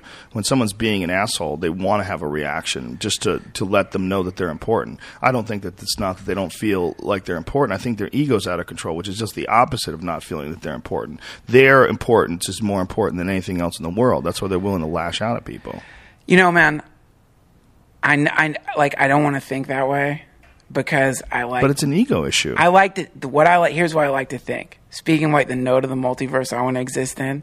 I want to exist in this node of the multiverse where underneath all that, all the ego calcifications and all the shitty lashing out thing is just a super sweet person that happens to have been just walked out of some briny swamp that consists of their family, their job, their life, their past, whatever it is. And they're still dripping with some of the oozing stagnation of being born in a, in a bad incarnation. And the way that that's manifesting is the form of their shitty activities. But underneath that fucking thing, like a mask, is just a person who like had to run through a stinky swamp and needs, you know, needs to shower off. Well, how are they mutually exclusive? Because that's exactly what I'm saying. The the person who lashes out, they're angry. You know, the person who, lashes out, they're trying to hurt people's feelings. It's not that they don't think they're worthwhile. It's that their ego is protecting them from their environment because they've grown up in a hostile place. Well, okay, well, I'll make it obvious concession. Hundred percent of hundred percent of people, certainly there is some percentage that probably has some like thinks they're fucking important, and God knows you run into people who are puffed God, up. all day you do. Yeah, but quite often, man, I think that that that puffed up thing underneath it, they don't really think they're fucking. Im- I'm saying some people definitely think they're important, but they don't really believe they're important. Yeah. They don't really think they're worth something. They don't really think that they're they're they're, they're part of uh, a web of life that that has value. They just feel like they're fucking worthless shitbags, and and and and so they put on a show. See, I think that what's going on primarily with people is that when you see people that are acting illogically and you see people that are like angry with road rage, there's not a lot of consideration going on at all. And I think most of what they're operating on is momentum. So they're not really even thinking about whether they're worthwhile or not worthwhile. They're they're they're about ego, they're about reacting, they're about anger and frustration, and they're about selfishness. And when you when you live a life, especially when you have a job that just sucks the fucking blood out of your body, literally sucks the inspiration out of your soul, the, you want to be selfish when you're done. I think that's a, a, a big part of road rage, a big part of people yelling. You don't even want to give someone a few seconds to get in front of you with the car. You want to honk your horn and give them the finger because they made you wait a second or two. I mean, Well, you're having se- you're it's having an ego issue. It's a seizure. You're having these kind of seizures, and the way they're coming out is in you being a dick. Yeah. But you're just it's like a muscle spasms. It's but it's all a fucking result of this kind of like, you know, unfortunate whatever the fucking thing that your past has ha- has happened in your past. You're programming it. So so it's like this. I I just love this fucking idea that. This is called unconditional positive regard. Have you ever heard this term before? Unconditional positive regard. So it's this idea that if you can manifest around people a state of unconditional positive regard, it doesn't matter what how they're acting Okay. without judging them.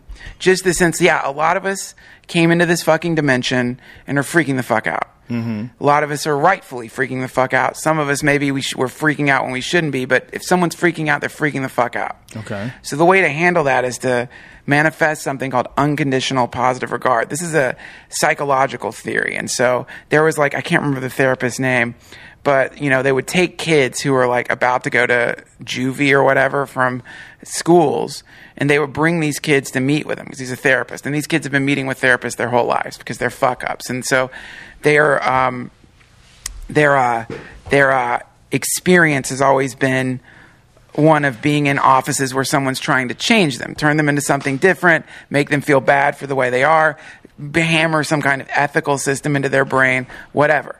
So this guy started doing this thing where he let the kids come into his office and he'd just sit there with them. There's like crayons, shit they can draw on. They would do their crazy shit, their little act outs and freak outs. But the whole time he was just trying to like be a person with them who wasn't judging them, who wasn't looking down on them and thinking of them as monsters. And so the effect of this, these, this shit that he did, it's a whole, I wish I could remember the name of it. It's a whole goddamn type of therapy, but the end of result is these kids, their grades started improving. They started to become better people because they were in the presence of someone who was actively trying to like appreciate them as human beings. Well, of course. Look, we, we can all agree that the number one problem with the society is the way human beings are raised. Human beings are raised by idiots, raised in a, a, a, a really uncomfortable way where they never develop, they never truly develop character, never truly develop a, a, like a, a, a philosophy or a point of view that, that aids them in life. How many people go through life like perfectly and perfectly programmed? How many people go go through life with a really positive experience of growing up? Very few. That's the real the real issue because then those people become adults. They raise their own children and they try to correct as much as possible. But you know, who knows how much of them has been fucked because of their childhood, and, and it, it continues on and on. What uh, I was saying, even when we were talking about the people that run the world, you know, that we need a philosophy for how human beings interact with each other, a code that's never broken, an agreement between all others. And that that that to me is the most important thing that the human human race can establish. There is a way you can be successful while having all those things, and that's what people don't understand. There's a lot of people that think that, well, you got to do what you got to do to make it in this world. Yeah. No, you don't. That's not true. That's not necessary. There's a lot of businesses that act totally, completely ethically. You know, um, there's a lot of businesses that get by without fucking people over. Sure. You just do it the right way. Life can move in the right direction, and we can still have success and prosperity. It is hundred percent fucking possible. And the idea that the two things are mutually exclusive is a fucking dirty lie that's been told to you by crooks. Yeah. And the world right now is run by those crooks. They they are running the world. When you see all these different bills that are being passed that are slowly eroding the rights of American citizens and and slowly taking away your liberties and slowly making it easier for them to spy on you, that is not someone looking out for your best interest. It just isn't. They aren't looking out for the human race as a whole. They just aren't. That's not the right way to approach it. That is the way a shithead approaches it. And so that's it becomes very obvious that we need to overhaul the system that that our country operates under, that the world operates under. Because right now it's operating under a shithead dictator system. Right. And they don't need to be that way. That's the real issue. The real issue is they don't need to be that way. They're they're that way because they're incompetent. They're that way because they're unhappy. And you can't run the world like a cunt and still be a happy person. You're just you're not going to have as much benefit even in your own life. And our problem is we don't look at the world, we don't look at our life, we don't look at our existence as, you know, what is the most important thing? Well, the the abundance of happiness, love, you know, pro- no, no, no. We look at it for, as money. We look at it as money is Yeah. the number one most important thing, and the most more of that you can accumulate, the more you're correct. Yeah. that's something that has to shift. Money is just simply a part of a good equation, and really, the money that you need to be happy is enough money so that you don't have to think about money. It's That's an it. ironic thing. You you want enough money so that you can eat and have a roof over your head and be able to en- enjoy the comforts of home, a nice couch and nor- normal shit. That that is really the money that you need in this this life to to have happiness, health, Yeah. and money to support health, money to support nutrition, money to support shelter. And once you have that, that is everything. That is where real happiness comes from. Yeah. And if you don't have that, but yet you have millions and millions of dollars, you're sick. You've missed the point. Yeah. You've missed the most important part of the equation. The most important part of the equation is companionship, friendship, love, happiness, safety, shelter, community. All of those things first. Yeah. Then more money. I mean, if you really can become some Richard Branson baller who seems to have good karma and yet has a spaceship, Yeah. you know, I mean, you g- more power to you. Yeah. The guy seems to have Sure. good karma and yet still has these amazing things. But more important than anything is the first aspect of it. So when you see someone who's fucking completely miserable and they're rich as shit and they're evil as fuck, that's a huge disaster. That's Yeah. just a huge imbalance and a huge fuck up for them. Like they don't understand you got to give up some of that to achieve happiness and peace and love and friendship and community, and it's still possible. Have you ever heard the term the higher taste? Have you ever heard that term before? No. So the idea is that there's a connection. Take those glasses off. You're freaking me out. Come on, let me wear them, man. They're my Waco glasses. there, there, there's the idea that you can um, connect. Now, a lot of people don't like the word God, so get rid of that fucking word. But there's Okay. the idea that you can connect with a kind of infinite flow of energy. This is the shit that Tesla talked about. This is the shit that a lot of people have come in contact with this fucking thing, and they have a lot of different words for this fucking thing. But the idea is that once you begin to connect with that thing, or even flirt with the connection to that thing, and figure out ways to like really establish that, when you begin to feel what that feels like, that sense of connection, that sense of being in the flow, being in harmony, that thing, you can't buy that feeling. There's no way money's ever going to buy that feeling. And it's a feeling that makes any kind of, it makes everything else just seem like icing on the cake. And I think a lot of these people have just simply gotten disconnected. They're like a garden hose with a kink in it.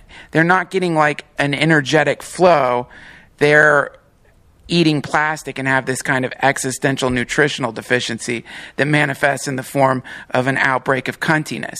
And it's like, it's mostly just because they haven't made that big fucking connection. The connection people make through psychedelics, the connection people make Yeah. through chanting. I really don't think that you can become a fully developed v- developed human being unless you have some some series of events in your life, more than one, that that break down your vision of the world and provide you with deeper insight. It doesn't have to be psychedelics. It could be all sorts of different life experiences. Sure. It could be traveling. It could be meditation. It could be deep consideration for the world and a, Yeah. a constant constant overview and a, a, a constant audit of your thoughts and the way you know you interact with people and your happiness and where it comes from. I think all of that, th- all those are possibilities. Those are all there's different ways to achieve this same effect. But Fuck until, yes. but unless you do have those things, you're going to be a child. You're going to die an old child. Yep. You're really never going to understand that you you've been tricked by your own ego. You've been tricked by your own ego first of all into thinking that this is somehow or another permanent. It is unquestionably a temporary experience. You got to enjoy the shit out of it. You got to have as much fun as you can while it's going on, but you better be treating it like what it is cuz it's fucking temporary. Yeah. And you're leaving behind a wake and a ripple of shit that is going to go from from you on to your ancestors and your shitty kids that you've raised Yeah. and and all the other different people that you've impacted in your life. You've created a horrible ripple of shit because you're imbalanced. Right. Yeah. But they don't have to be. They don't have to be. That's the thing. If all these fucking, you know, these guys that are in se- secret societies and skull and bones and shit, if they all just dropped the bullshit, stopped being pussies, and took mushrooms, the whole picture would change immediately. Yep. You would have look at and folks, this is not you know I'm not making this up. Look at John Hopkins University studies on psilocybin use and what what happened to people with one psilocybin experience over the course of a, a couple of years. Their Yep. personalities changed for the better. These pussies, they need to stop dressing up like fucking eyes wide shut and boning each other in the ass and videotaping it and holding each other hostage with the the information. Instead of doing it that way, they need to get together and do some fucking mushrooms. But man, it's it's it's such an important thing to make this connection. However you do it, McKenna was really into mushrooms because it was an expeditious way to do it, and he had he was a believer in 2012 and the idea of some kind of uh, eschatological event that was going to wipe us all out. So we got to move quick. Uh, Ram Dass is well, like, he, he, actually didn't believe that. His his idea was ultimate novelty. b- but he seemed to be in a rush. His his thing was like, you're not going to get people to like you're this this transformation in society you're talking about. He maybe fairly recognize that like let's make this shit happen fast and the fastest way to do it would be to get everyone or as many people as possible to experience the psychedelic state and bring that into the world through our action Well, no, he he he he didn't really believe in the end of the world for 2012. That's what I'm saying. He thought it was going to be a, a time machine. He thought it was going to be some some moment of ultimate novelty. That it was going to be a technological thing. He right, right, right. I, yeah i guess when i say the end of the world i mean like his idea was more of a positive end of the world scenario but still a apocalypse lifting of the veil transformation of the old ways into some com- like complete moment of novelty and like he was into like the reason i'm just trying to get to the point that he liked to like he placed mushrooms over meditation where there's other Yeah. people who say um, you know, the problem with the psychedelic experience is that it gets you there and it gets you there quick, but you got to come back out of that. And the idea is to like, how can we be in that state of consciousness? Not like the walls are melting, but in that state of connectivity all the time. Well, we know a lot of people that have had uh, a, a series of these psychedelic experiences, and they're still like really selfish. Exactly. You know, we know this one guy is very angry, who's had a lot of uh, mushroom experiences. I mean, a ton. Writes books on it. He's an angry motherfucker. He Yeah. The contrary to the vision of the the plant itself, the fungus itself. Right. So, because it's a teacher, it's just like any other teacher. Right, you could class. ig- ig- ignore it, and also if you if you've got some weird social issues and psychological issues, you can start having grandiose ideas based on psychedelic experiences. Like I've, I've talked to people that had psychedelic experiences and believe that like there's a whole team of uh, beings out there that are looking out for them and that helping them succeed.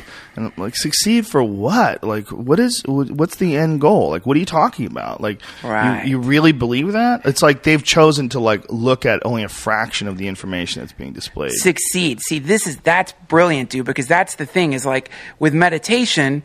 Uh, sometimes I'll go into meditation with a point. Like I'm trying to get something. I'm trying to do something. I'm trying to get like my mind wants there to be a result, like you know some kind of like metaphysical tricep development or something through meditation. Because we've been taught to to be completely a result oriented to live a result oriented life.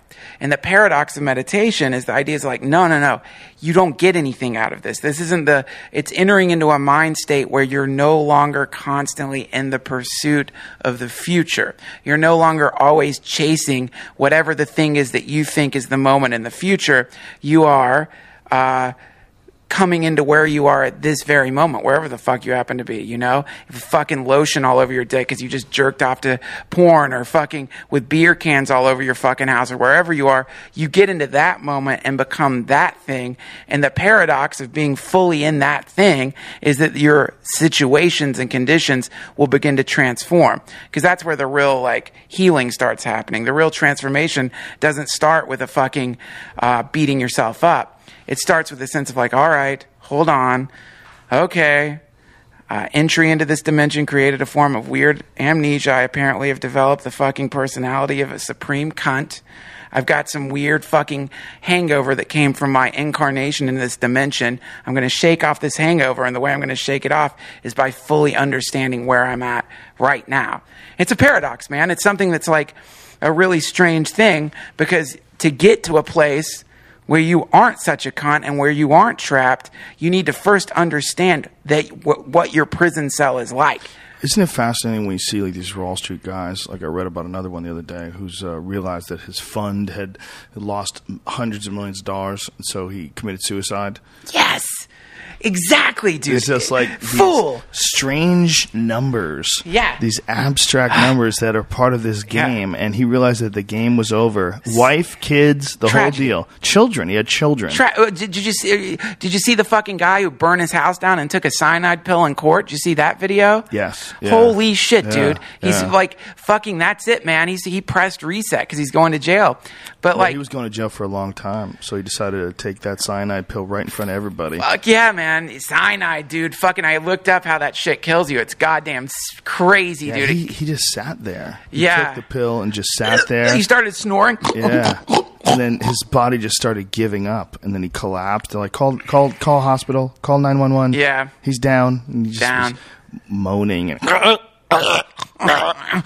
But this is the problem, man. This is like fucking, you know, it's so funny how the Bible's rife with like really great information, but if you take it literally, it's retarded. But the Bible's always like, the God of the Bible's always against false idols and is always saying, you know, don't worship false idols. If you worship false idols, you're fucked.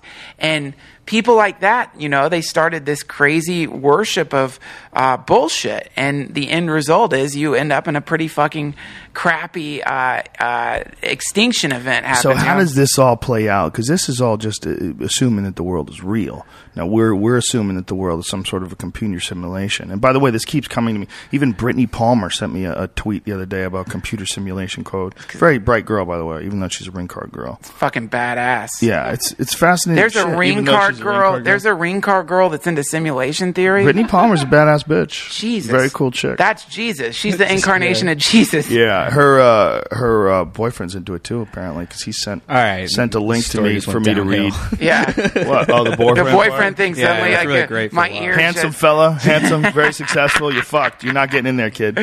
Uh, but um, the uh, the that idea though, the um, simulation theory is going around the world. A lot of people are looking at it, and one of the reasons, one of the rig, the, the real big ones that sort of catapulted it was when uh, this guy, Doctor Gates. uh, has found hidden error correction codes hidden in the equations of uh, supersymmetry. It's, it's really, really hard to wrap your head around, but in his words, um, they had found the presence of codes in the equations of physics. Not that they were trying to compute something, and the way he describes it says it's a little bit like doing biology, where if you studied an animal, you'd eventually run into its DNA, and that's essentially what's happened to us. These codes that we found, they're like the DNA that sits inside of the equations that we study. So, yeah, do we live in the matrix? Yeah. Yeah. Well, man, it's a blast. I mean, the reason it's fucking cool is because it's a, um, it's a, a new ver- it's a new version of a very old idea that's being told using the current uh, state of the art uh, language that we have today. But this idea of the universe being a computer simulation, the uh, Maya, as they call it in India, which means illusion, this is a very old fucking idea. Well, John um, John Wheeler, John Archibald Wheeler, was an American theoretical physicist who was largely responsible, according to uh, the the, the, bio, the biograph. Um, the biography on him, largely responsible for reviving interest in general rel- relativity in the United States after World War II. And one of the things that Dr. Gates had said was that he thought that Wheeler was crazy. And he believes that this experience, you know, studying this computer code and, and finding out that there's code in supersymmetry, he says that if you study physics long enough, you might become crazy. And that, like, literally, if you delve deep into the heart of matter, Yes. if you really get to the nitty gritty of what life really is, it's undeniable that it's some sort of a code. It's Right. undeniable that it is some sort. I wouldn't say it's a computer simulation because the term simulation, like I joke around about the fact that I believe that human beings are living in some video game in the future and that we really look Yes. like the aliens and that that's. Yeah. But what I really think might be going on is that the the reality as it as it stands has many more elements to it than just things you can hit and knock on with your knuckles, things you could beat with a hammer or throw Sure. water on. I think there's a lot more than the solid physical matter of the universe that we're not totally taking into consideration. And I always bring up the idea of the imagination that we look at the imagination as well. When I was a kid, you know, oh, he's got such a vivid imagination because I would lie about shit, you know, and make draw pictures and make up things. Yeah. But what the imagination really is is this this hail of ideas in your mind that, if followed through, manifest physical things in this reality. So it's not simply just this airy, fairy, woo woo thing that's like this non important, intangible aspect of life. No, it's the creator of everything. Yeah. It's the root behind the creation of every single it. physical thing, from nuclear power plants to guns to fucking cat clocks. All that shit is created by the imagination. It's a piece of all of that shit. It's a laboratory. It's an alchemical laboratory that exists in your mind. and that's one aspect. And another aspect is the exact vibration you put out there, the love that you put out there, the friendship that you put Yeah. out there, the the happiness that you bring to people. You know, look, we we're experiencing it in a form with this whole podcast network thing because all of us together, you know, having podcasts, all of us together pushing this happy, positive, you know, sort of uh, vibe out there, and then having all these happy, positive people come to the shows and experiencing a direct result of this creating this way of thinking where people are coming up to us on a daily fucking basis. Last night at the Laugh Factory, a, a bunch of dudes came up to me and said the same thing. You're changing my life. You changed my life, changed the way I look at things, changed the way I'm like happier now. I was going through a bad breakup. I was fat. I lost weight. I got healthy. It's all the same thought re, re, re repeating itself over and over and over again. And that thought is that you're putting out a positive thing and positive results are Yeah. being accumulated because of, of this transmission. That's right, man. And earlier you were talking about this being technologically enhanced. Well, it is technologically enhanced. This You- is it. This is it. You're using a technological amplifier to blast positive energy out into the world, and it's exponentially increasing the positivity that just starts in this room with a couple of microphones. And that creates big fucking shifts. and not just positive energy, but a, a positive philosophy that you can use. You can actually apply and get direct results. It will inspire you, and you can apply it. also a philosophy that is being is open source in the sense that the people you're blasting it out to, at least my experience has been some of these people email you shit you've never heard before, yeah. books you've never heard before, and then that gets added to it, applied to it, and woven into this fucking awesome thing, which is essentially just like a internet salon. It's a kind of salon in the old idea of what it was, which is where a group of people would get together and talk about philosophy. Well, it's where the what Twitter comes into play is the, the ability to exchange links in the short form where you're going to read them. People send me emails. Jesus Christ, some of you crazy fucks Crazy. that send me these 17 page emails on your whole life story. Oh, yeah. No one's reading that. You can't read okay? those. Stop it. Stop being fucking crazy. But if you send me some shit about like self healing concrete. Yes, that gets If- read. Did you read that? Yeah, it's amazing. self healing gotta piss, concrete. Go piss, dude. So there's some shit called self repairing bio concrete that's made out of bacteria. I mean, it is like every day it's getting weirder and weirder and weirder, and it just does not seem to be ending, man. And it's all going on while we're not even paying attention. While you're just doing your everyday thing, they're they're constantly coming up with new, crazier and crazier shit. And this stuff is called it's bacterial spores that are added to the concrete mix and they're activated by water. And this experimental concrete, it patches up cracks by itself. I mean, this is fucking bananas, man.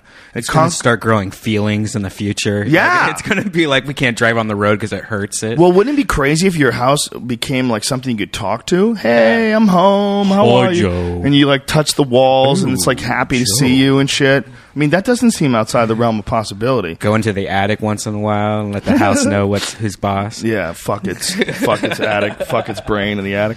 Well, when you when you stop and think about it, like if we do come up with smart computers, what if one of the things that we do is make your whole house like a living network? That'd be crazy. Yeah, like you come home and your house, like literally, like it, it feeds off of your positive feelings. Like your house is like, is it cold enough for you? Is it warm enough for you? Would you like the lights on? And you go, like, can you turn on channel 20? Yeah, 20. Ding dong. Home shopping network. You know, you could do whatever the fuck you want through, through communicating with your house. It, you tell it when to turn the lights on, tell it when to turn the lights off. That's all coming. Your house is going to be like one giant computer. You're not even going to reach for the faucet. You're going to say, turn the hot water on. And then if you had like an Asian fetish, you'd buy like an Asian themed type looking house, or if you liked, you know, like Right. Western girl or And Southern girls, you have like a ranch. Domo, domo arigato. Domo arigato. Yeah, your house could be like really like a muted Right. Japanese lady that's super polite and shy. Yeah. Hi, hi, hi.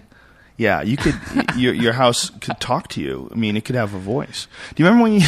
it's a true story. Brian uh, Brian was dating this chick, and she uh, got jealous of his navigation system because it was a hot girl's voice. Yeah, she made me change it to a guy, so I'd choose the British guy. But then I acted out like I was gay for him every time he talked to me. Isn't that hilarious that someone could actually be jealous of the navigation system's voice? That's when you know you got a rock solid relationship. When your chick, when your chick is uh, upset at the navigation system, who's this fucking whore telling us where to go? Those were the days. Turn left here. Like, ew, I hate this girl's voice. Ew. This fake computer. What was even better, it was like a Tom Tom, and with Tom Toms you can uh, download like celebrity voices. So I Right. started dating like, like it was like Cameron Diaz or something like that. But it was You can re- do that? Yeah, you could do Yoda. and Like, oh, did you guys hear about fucking Star Wars getting bought by Disney? Disney. Yes. Yeah. that's ridiculous. What do you, you think? That's good or bad? Um, well, look, let's be honest. The last Star Wars movies sucked a fat one. Yeah. They all sucked. They sucked. And Ari was saying that, you know, we're just in denial that if you go back and try to watch Star Wars, it sucked too. And I say it didn't suck because it only sucks today if you compare it to the movies of today. Right. But if you go back to the when Star Wars was released, it was groundbreaking, man. There's no denying. It's like saying that if you go back and listen to Lenny Bruce, you won't laugh. Did you- Doesn't matter. It's still like super groundbreaking. Have you seen the video of the pre-voiceover Darth Vader?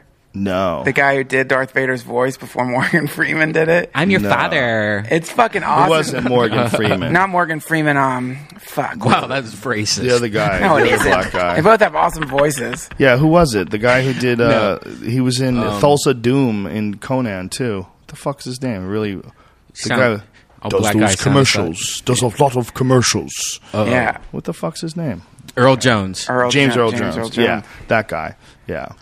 Um, but if you go back and watch those Star Wars movies, like there was a couple of good ones. They were decent. They were great for the time. But the new ones are fucking terrible, man. They're just terrible. They are It's shit, like dude. George Lucas like lost his connection. It's it's it's really sad. Sucks. It's like the guy needs to do squats and run some hill Squats is not going to make Star Wars He's better. got a he's got like no life to him. We it's like there's no passion there. There's no fire. There's no there's no there's no real threat. It's just Yeah. all just mush. It's just mushy mush stupidity. I just hope like they don't have like Jar Jar Binks. Like Disney's like, Oh, no, we're going to reinvent Jar Jar. He's going to be a vampire this time. Yeah, he's going to have a sexy kid. Jar Jar Binks like what the fuck was that? That's like the just take taking an Ewok and just removing everything that's good about it and adding more stupidity and And you know what's even creepier is when they changed it. Like they just re-released uh, all the Star Wars on Blu-ray, and I guess they did all these things like making the Ewoks blink now because they didn't used to blink. I guess I don't remember, 'em. Ah. but uh, but like now that's even creepier because now you know that's that they- Yeah. yeah, you know that they fixed fixed that. Did you see the Dark Crystal? Yes, Fucking it. love that Uh, shit, it's One of my favorite movies. Yeah, good movie. And Great that's movie. that's another movie. I bet Ari would say like, yeah, you watch it now, it sucks. I'm like, no, it- it's No like still way. you remember it as a child. You grew up with that movie. It's like a classic. There's a lot of good movies that are still good. I think these mo- man, I don't keep meaning to go back to this hippie shit, but I guess I will for the rest of my life. But I swear, man, I think these movies all came because people were taking acid and mushrooms and Oh, like yeah. tripping out and like and and really going for it. I think that's what those movies came from. Is that is a is, is a psychedelic uh, bringing something back from the psychedelic universe and then using art as the kind of clothes that you drape around this like um, hyperdimensional form. I think that's the fucking job, man. You go out into that place and you try to bring back the crazy shit that you catch there. It's like hunting trips into like um, alternate dimensions, but instead of catching animals, you're catching thoughts and you're bringing them back, and then you're trying to bring them to life by putting them in some form, pouring them into the mold of your music, your movie, your book, whatever the thing is. Like what um Alex Grey does, for example. Yeah. Yeah, he really does that. He's better than anybody of capturing that dimension and bringing it back to reality. Yeah. He's he- what a beautiful guy that guy is too. Like hanging out with him was so intense. He's just so so crackling with like positivity and love and no matter what I was shit on, he would find a way to like look at the bright side of it. Ah, that's I cool. I was shitting on all the fat people at Disneyland on scooters and he's like talking about how great it is that Disneyland is like ho- homeless acce- or uh, you know uh, accessible for wheelchair. I love people for- like that, Yeah. dude. Those people are the best. Yeah. This guy Raghu Raghu Markus, who I have on my podcast, who's like uh, helps run the Love Serve Remember Foundation, which is Ram Dass's foundation. Like he has a, they have a podcast now called Mind Rolling, and it's him and his friend. And these guys, man, they're so fucking cool. And I was on the podcast, and we were talking about I'd work myself up into a real hippie lather over fucking like. Uh, people did, dying in war and the drones. I was really mad and really spewing like I was coming from anger. And it's like these are people they're ki- we're killing. And like the way they dealt with that blast of negativity was super cool because it wasn't like you shouldn't be negative. It was like, but hold on. Think about how angry you are right now. Think about the mind state that you're in right now. Think about where you're at right now. You have now created a fucking um, uh, division you are no longer in a state of unit, unit of consciousness. You've now cut the unit, you've parsed the universe, and you have done the exact same thing that causes war to happen. The exact same thing that causes comp- conflict is this, um, the way that the mind tends to create the good guys, the bad guys, uh, uh, the the evil forces and the good forces. Right now, we've got Al Qaeda. Used to be the communists. Before it was the fucking communists. It used to be the fucking uh, British. Before it was, you know what I mean? There's always a, an in or the Nazis. Right. There's you always know- that paradigm. right? There's always that setup of the enemy and the good and the bad. and the, war and paradox of that game is that you inevitably continue the very fucking thing that you so dreadfully want to stop, and um, that's the problem. And Right, you could in creating that conflict and attacking, you automatically create a war, and you That's it. automatically give someone something to fight for. And these people like Alex fucking Grey or Raghu Markus or Ram Dass, that's what they They're they, re-diverting it and making things always positive. they're trying, and Yeah. that's alchemy, man. yeah. It's amazing. But by the way, there's no comedy in that. You got to be able to shit on fat people. oh, you do. That's true. You still need to see that South Park, Joe. That was Which all one? about that. Scooters? Yeah, I do. There's about a thousand South Parks I really need to see still. But dude, you know I, what? I need to start. A, Load up your iPhone. You know. Yeah, I need. What I need to do is uh, just like next trip I go on, just put, load the iPad up with like all the best episodes. Those is there a greatest hits of South Park? Yeah, there is, but the the best ones is just like uh, just you could download like the season and like the last five even. I've know? just forced myself recently to start watching stand-ups, like watching comedy again, and the, you know, uh, there's a lot of bad stand-up out there, man. But I, I rarely watch comedy these days, like on television. I don't watch sitcoms. I rarely watch. That's why I don't watch South Park. It's like I love South Park, but when I'm alone, I, I don't go to comedy. I almost always go to like science. I almost always Sure. go to Discovery Channel Yeah. shit or you know weird things about volcanoes or oceans or you know any biology type shit and then retard stuff like you know like my my Sasquatch. comedy yeah my comedy isn't like Bigfoot or Swamp People that's my new show Swamp People have you seen that yeah, dude you got to watch Swamp People these are the Swamp- folks who hunt crocodiles. yeah, alligators. Alligators. And you can't hunt crocodiles in America. We're trying to revive them, Duncan, because it's important to bring Hmm. the most ruthless and fucking aggressive Bring 'em back. lizard, bring them back to a healthy Yeah. breeding population. So we have to worry about our Release them downtown in downtown LA. A dog just got snatched off a bridge in Miami. Six foot off the water. This fucking crocodile jumps up and grabs the dog and pulls it into water for a death roll. Hmm. Fucking dog, a Labrador. I think. That sucks. I might have made up the Those name of death the rolls suck. That video, the guy puts his hand in the alligator's mouth. Did you see that? Of course, you've seen that probably a million crocodile. times. Say crocodile. Those are crocodiles. Alligator. Is it? I don't know. Crocodiles are much more aggressive. What's the difference? They're bigger, more aggressive, more dangerous. They're they're. It's like the difference between a poodle and a pit bull. You know what's cool though, man? The good thing it's it's interesting how not all animals learn to swarm. Like only bees swarm. Like Mm-hmm. alligators and crocodiles, they'll like if you throw meat into where they're at, they'll eat it. But there's there's not like organized swarms of alligators. That would change the fucking game. Well, they game. would no, they would if they're hungry. If they're hungry and something goes in the water, like when a wildebeest or an antelope gets jacked, they all rip it apart. Yeah, but they, they're not like wolves. They don't hunt. They can't like they don't stalk animals. There's They not like a, they have a way better setup. They hold their breath for hours underwater in muddy water. They just stay put, and then they explode out of nowhere when you have to come and drink because there's only one water hole. Like crocodiles are way better than wolves. oh please. They're in Africa. They're in Africa where there's a fucking million animals, and they all have to come to this water hole. this pro- this is the end of our friendship. 28 foot long dinosaurs that haven't changed in over 200 million years are waiting, holding their breath for hours. Oh, and by the way, they don't have to eat for a year. Sorry, man. Wolves, Wolves are better are than alligators. bitches. I mean, got a wolf hat man, on. how dare you, man? Duncan has, Duncan has a wolf hat on. I just realized I'm wearing a wolf hat defending wolves. Next topic, please. I didn't realize that was happening. A wolf spirit hat. I'm sticking What up you- for the wolves, man. That's funny. We gotta protect him, bro. Oh, Brian, pull up the video of uh, a wolf uh, killing wolves killing a coyote. Put on your wig, Duncan. It's pretty. I Fu- the wig doesn't work that Doesn't good. work. It's hot. Isn't it funny that like there's a certain amount of shit you could wear like in the, your daily life that they'll allow you to wear like that's a costume outside of being dressed up for Halloween. Like you can wear a toupee. Yes. That is not your fucking hair, but Yeah. you can wear a toupee. Sure. But you can't wear a fake mustache. Nope. Wolves what? If you wear a big fake mustache to try to go through security, they'll go, "Sir, will you take the mustache off, please." You're like, "No, no, no, no, no, no. I am. Uh, I'm really insecure about my lack of a mustache.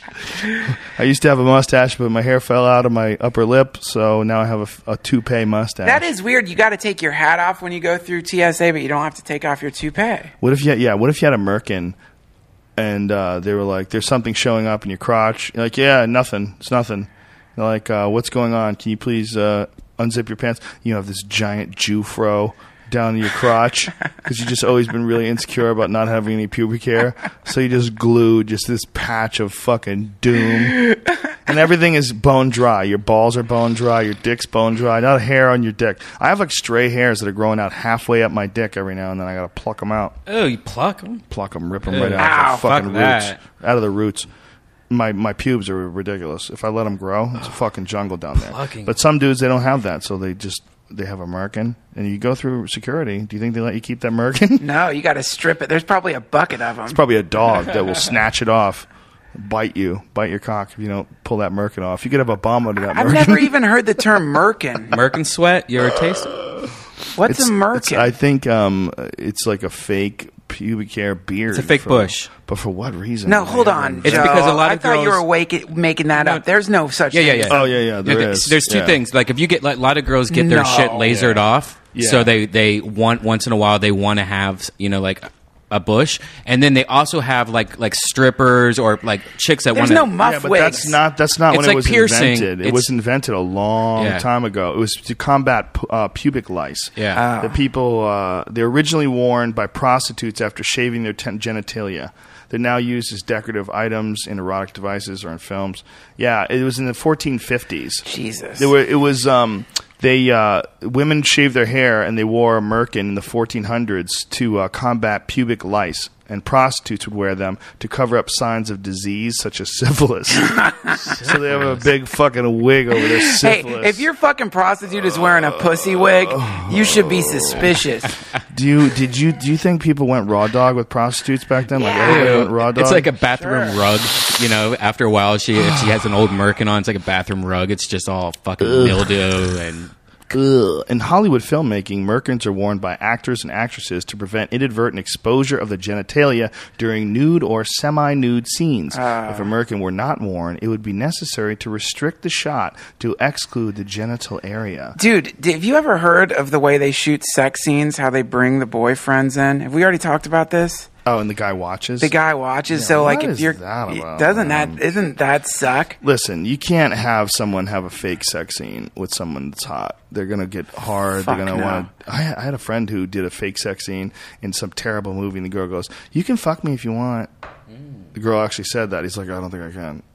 he, he didn't know what to say, but he's on top of her, like fake thrusting into her asshole with his flaccid penis. And Can you like, fucking imagine being Yeah. like someone's husband and sitting and watching them get fucked by Bruce Willis in oh, some s- dark s- room? Fuck Bruce Willis. How about like Bruce Willis. Yeah, I don't know. How about like The Rock? Looper was great. The Rock is just like his giant tattooed chest is sweating into your wife's mouth as he's fake pumping her with her legs over her head, fucking her in a way you could never possibly do with your lithe frame and your jogger's body.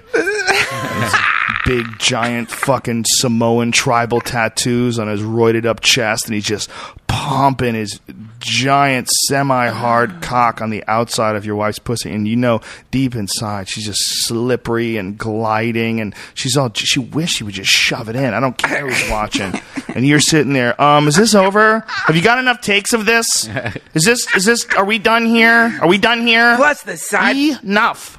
What if it was Louie Anderson? I'm going to get that your wife's pussy, and you have to watch somebody gross, you know, or, Yeah, na- or big fucking job of the John hot looking Lovitz. sloppy dude eating a fucking hot dog while he bones your wife. the sideways glances. He's got to pick your his gut up like a an underhook, like a deep like a chimp. Remember those chimps in a buckets where they would have that? Uh, that would be like how their paws would connect. You would play Yeah. that game with the plastic chimps.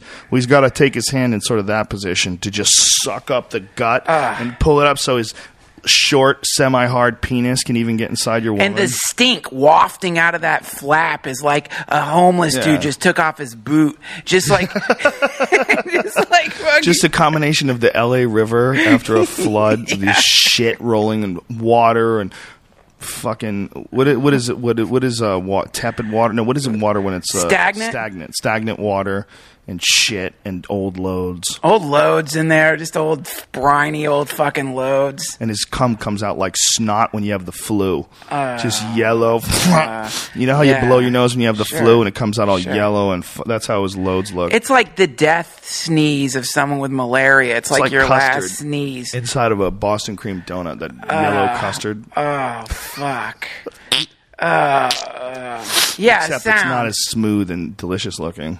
yeah, a little congealed, A little uh, cottage cheesy, and it burns. and it burns. Yeah, it stings, and it stings your eyes too. You have to run to the bathroom, and if you get it on your eyes, you'll start crying. It smells oniony. It's like fumes coming up from an old onion. Ugh. I was talking to a friend of mine the other day, and I didn't tell him this because his breath was so bad. I literally thought he shit himself, and I didn't know how to. I just decided I was too high to to uh, to break it down, and he was sober, and I was like, "Oh my god, I can't talk to you." And he, it's so true. Like people who have shitty breath want to tell you these fucking long, stupid stories, and he wanted to tell me this long story, and it was just like. like prisoners had been farting in his mouth. Ew. it was just, it was just, it was just like, like he had held his mouth open, and every fucking prisoner in cell block D just Jesus farted in his mouth. Christ. It was so bad. I literally thought he shit his pants. It was horrible. It's not me, is it? No, it's not you. I would tell you. All right. No, it was. It, was It a is weird, civilian, isn't it? But non- it is weird how non-smoker. how like bad breath is almost like a demonic force that possesses people and compels them to tell the longest, most boring stories. It is weird how people with bad breath want to tell you fucking stories. What is, it's a strange thing, but the, it's weird how people. I want people to tell me about my bad breath. If I have bad breath, please tell me because I know I have it. Especially if I do like a long show. You know, like you, you do a show Yeah. and you're talking for an hour and a half. Yeah. Your breath must be gross. Yeah. you're not drinking any. I mean, you drink like a little water here and there, but you're not like refreshing your mouth. It's like ah, stomach acids. Blah, blah. It's probably disgusting. Tell me. But I wouldn't tell him. You know why? some people can handle it. Some people get all butthurt. Remember when you went through that brief phase where you were like, "I'm not wearing deodorant. It's the smell of a man," and you were going everywhere stinky. what the smelled fuck so was bad. so bad? Well, I thought that uh, It was first of all, gross. deodorant. Um, I thought it was bad for you, and it is bad. But I decided that if you get cancer from deodorant, you're a fucking pussy. That's what I think. Right. That's how I feel.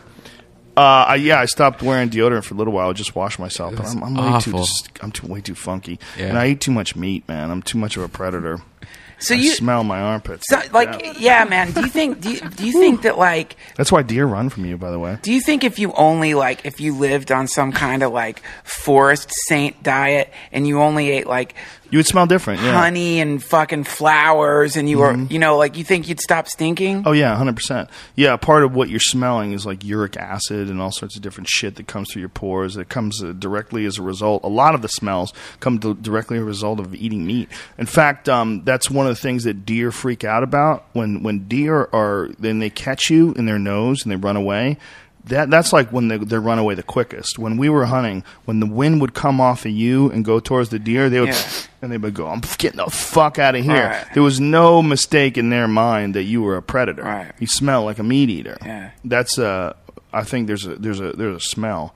Like uh, vegans have a very different smell than than people who eat a lot of meat. If you eat like a lot of steak and burgers and shit, you definitely develop a different smell. Yeah, it's true. Yeah, hundred percent, man. You know, your your your shit smells different. Jesus Christ! When I when I drink nothing but kale shakes for a couple of days, my shit doesn't smell bad at all. It goes right through me. It smells like pineapples, and, and, and I flush this giant green pineapple smoothie out of my ass, but it doesn't Yeah. smell bad at all. Right. You're uh, when you're eating a lot of meat, man. You're breaking down a lot of shit. Look, man, I'll tell you the recipe for some pretty awful dumps if you want to know out there. Yeah, Fucking I got mine too. Oi. we should share it. Let's make a cookbook. This a is poop book. dump. Booze is important.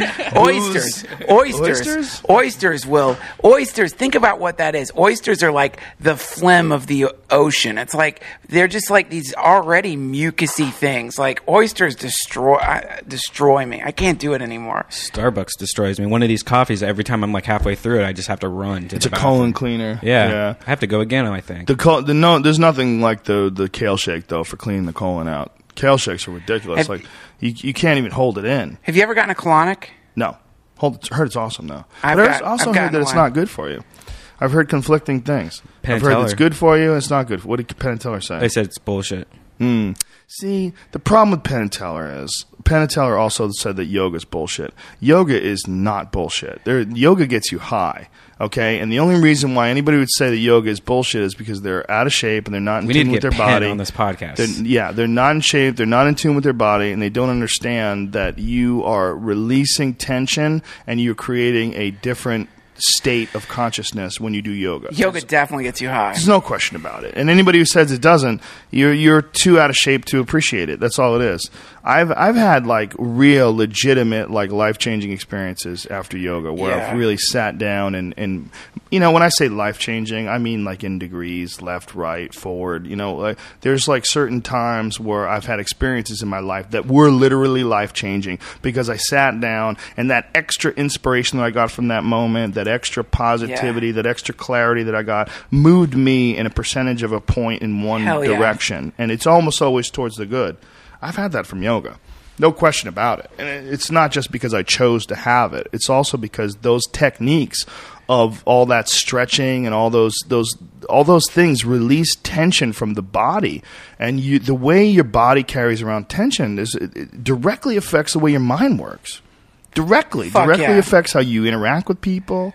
Like tr- true yoga people, the real yoga people, fascinating to be around, man. They're really cool and calm. And there was this dude from South Africa I used to take yoga with. He was so real, man. He was the real deal, man. Yeah. There's a lot of those fake yoga guys that try to like fuck chicks and you know they try to like be fake spiritual and they sing like Indian songs, you know that they memorize just to fucking impress people with their their their Hindu street cred.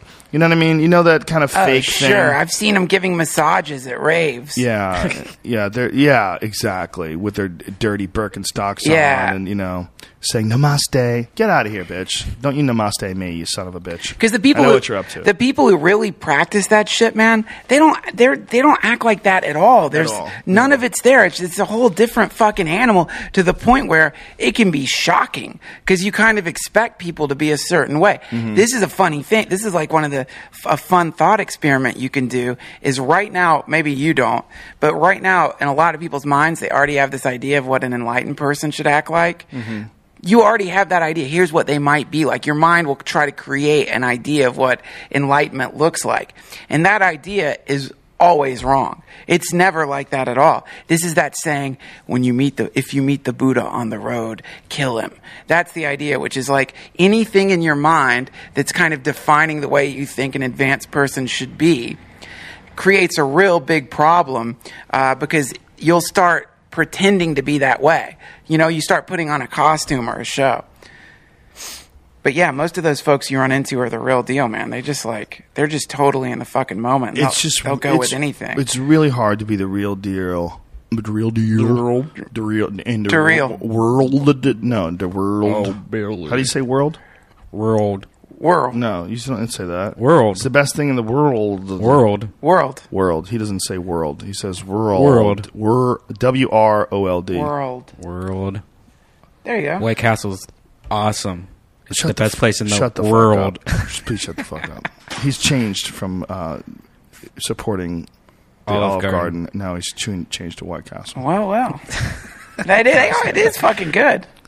Yeah. If you're really drunk, it's delicious. It's great. Dr- it's But what biscuits is for it? drunk people. In the, in the, gray meat. in the future, I'm going Ah. to make my own White Castle, but it's going to be Red Castle for Los Angeles. That's What my we new- need is Fuddruckers to back us up, and you get those fucking ostrich burgers. You ever get a raw uh, or rare rather ostrich burger at Fuddruckers? No. Oh god damn, son, that shit is good. We could have that Red Castle guy. Ostriches are, cunts too. They're birds, and birds are dinosaurs, and all dinosaurs can go fuck themselves.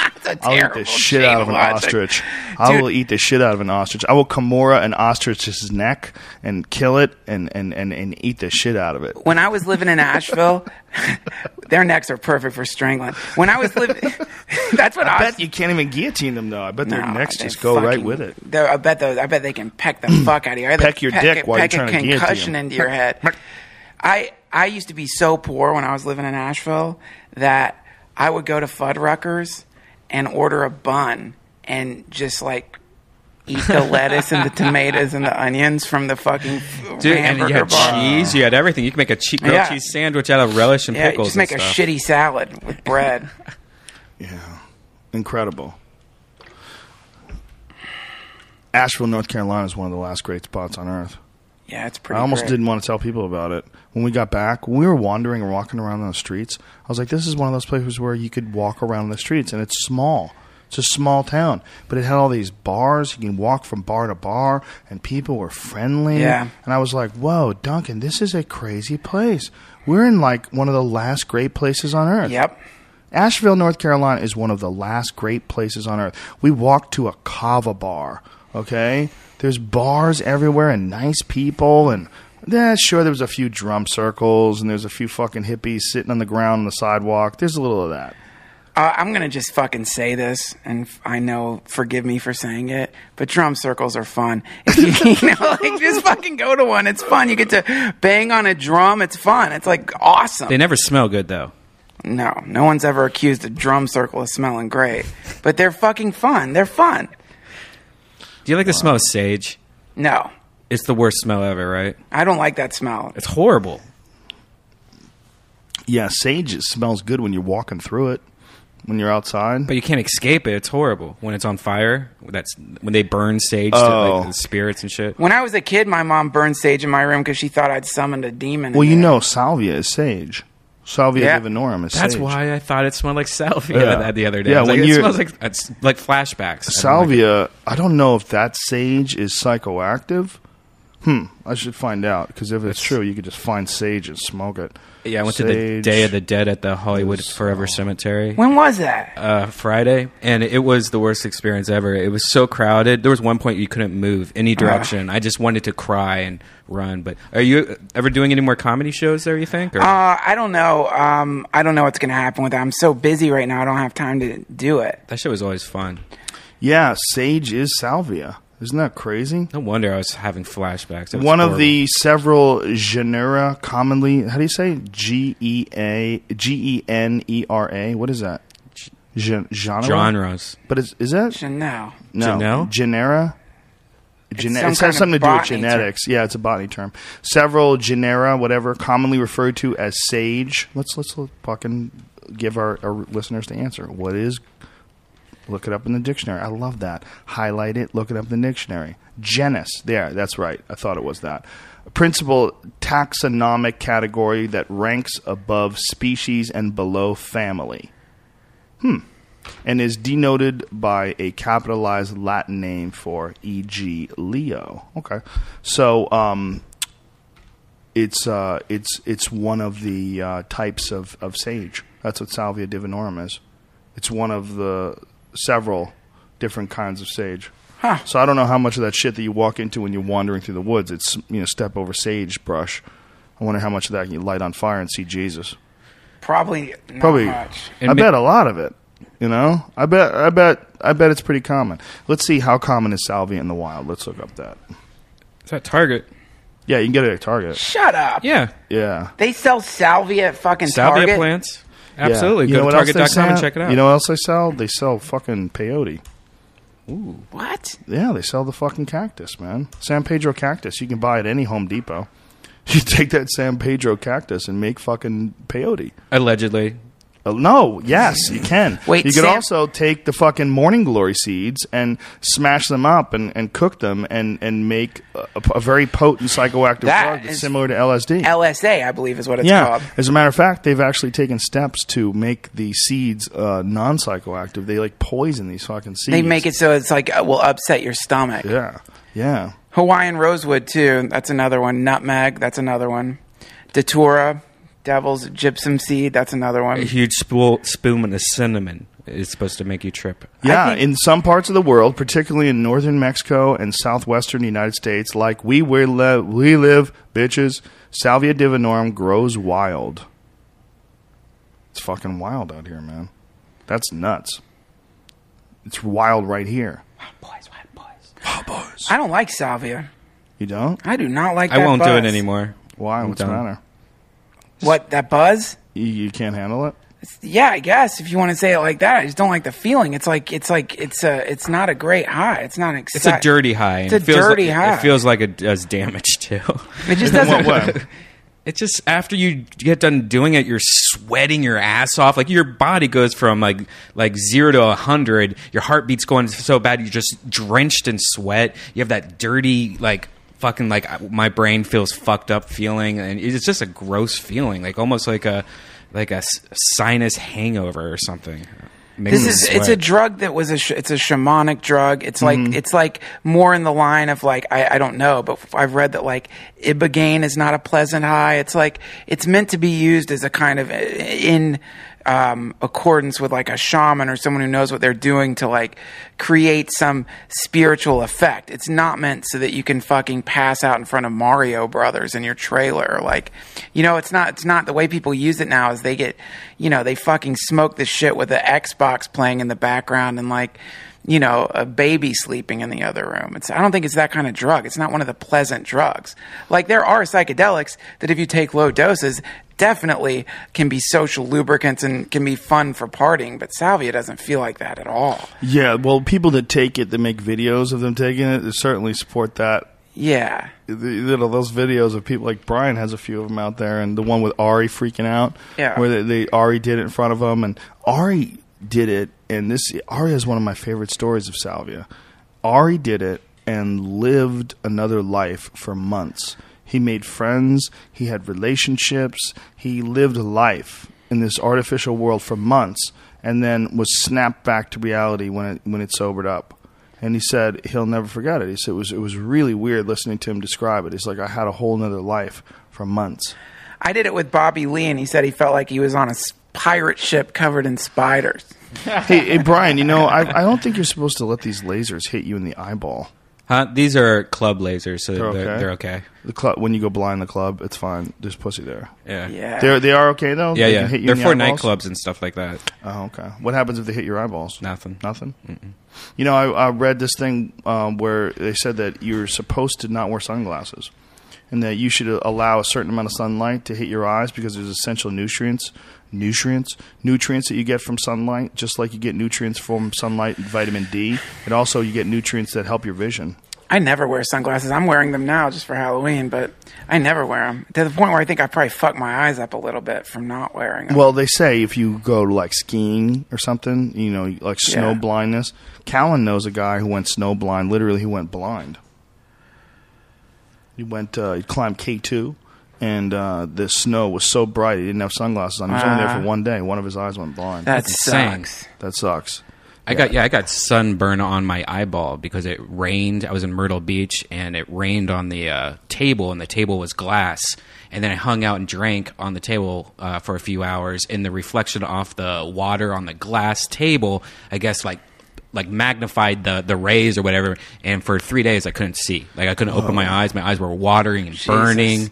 I, I just had to sit there and like close my eyes at Myrtle Beach for three days. If you had to pick a sense to lose, I wouldn't. Let's not do this. what not would do it this. be? I don't like to do that. Honey Boo Boo's mom or Honey Boo Boo? Yeah, I like Honey Boo Boo's mom because she's probably probably can't get pregnant anymore. You you would pick Honey Boo Boo's mom over being able to see.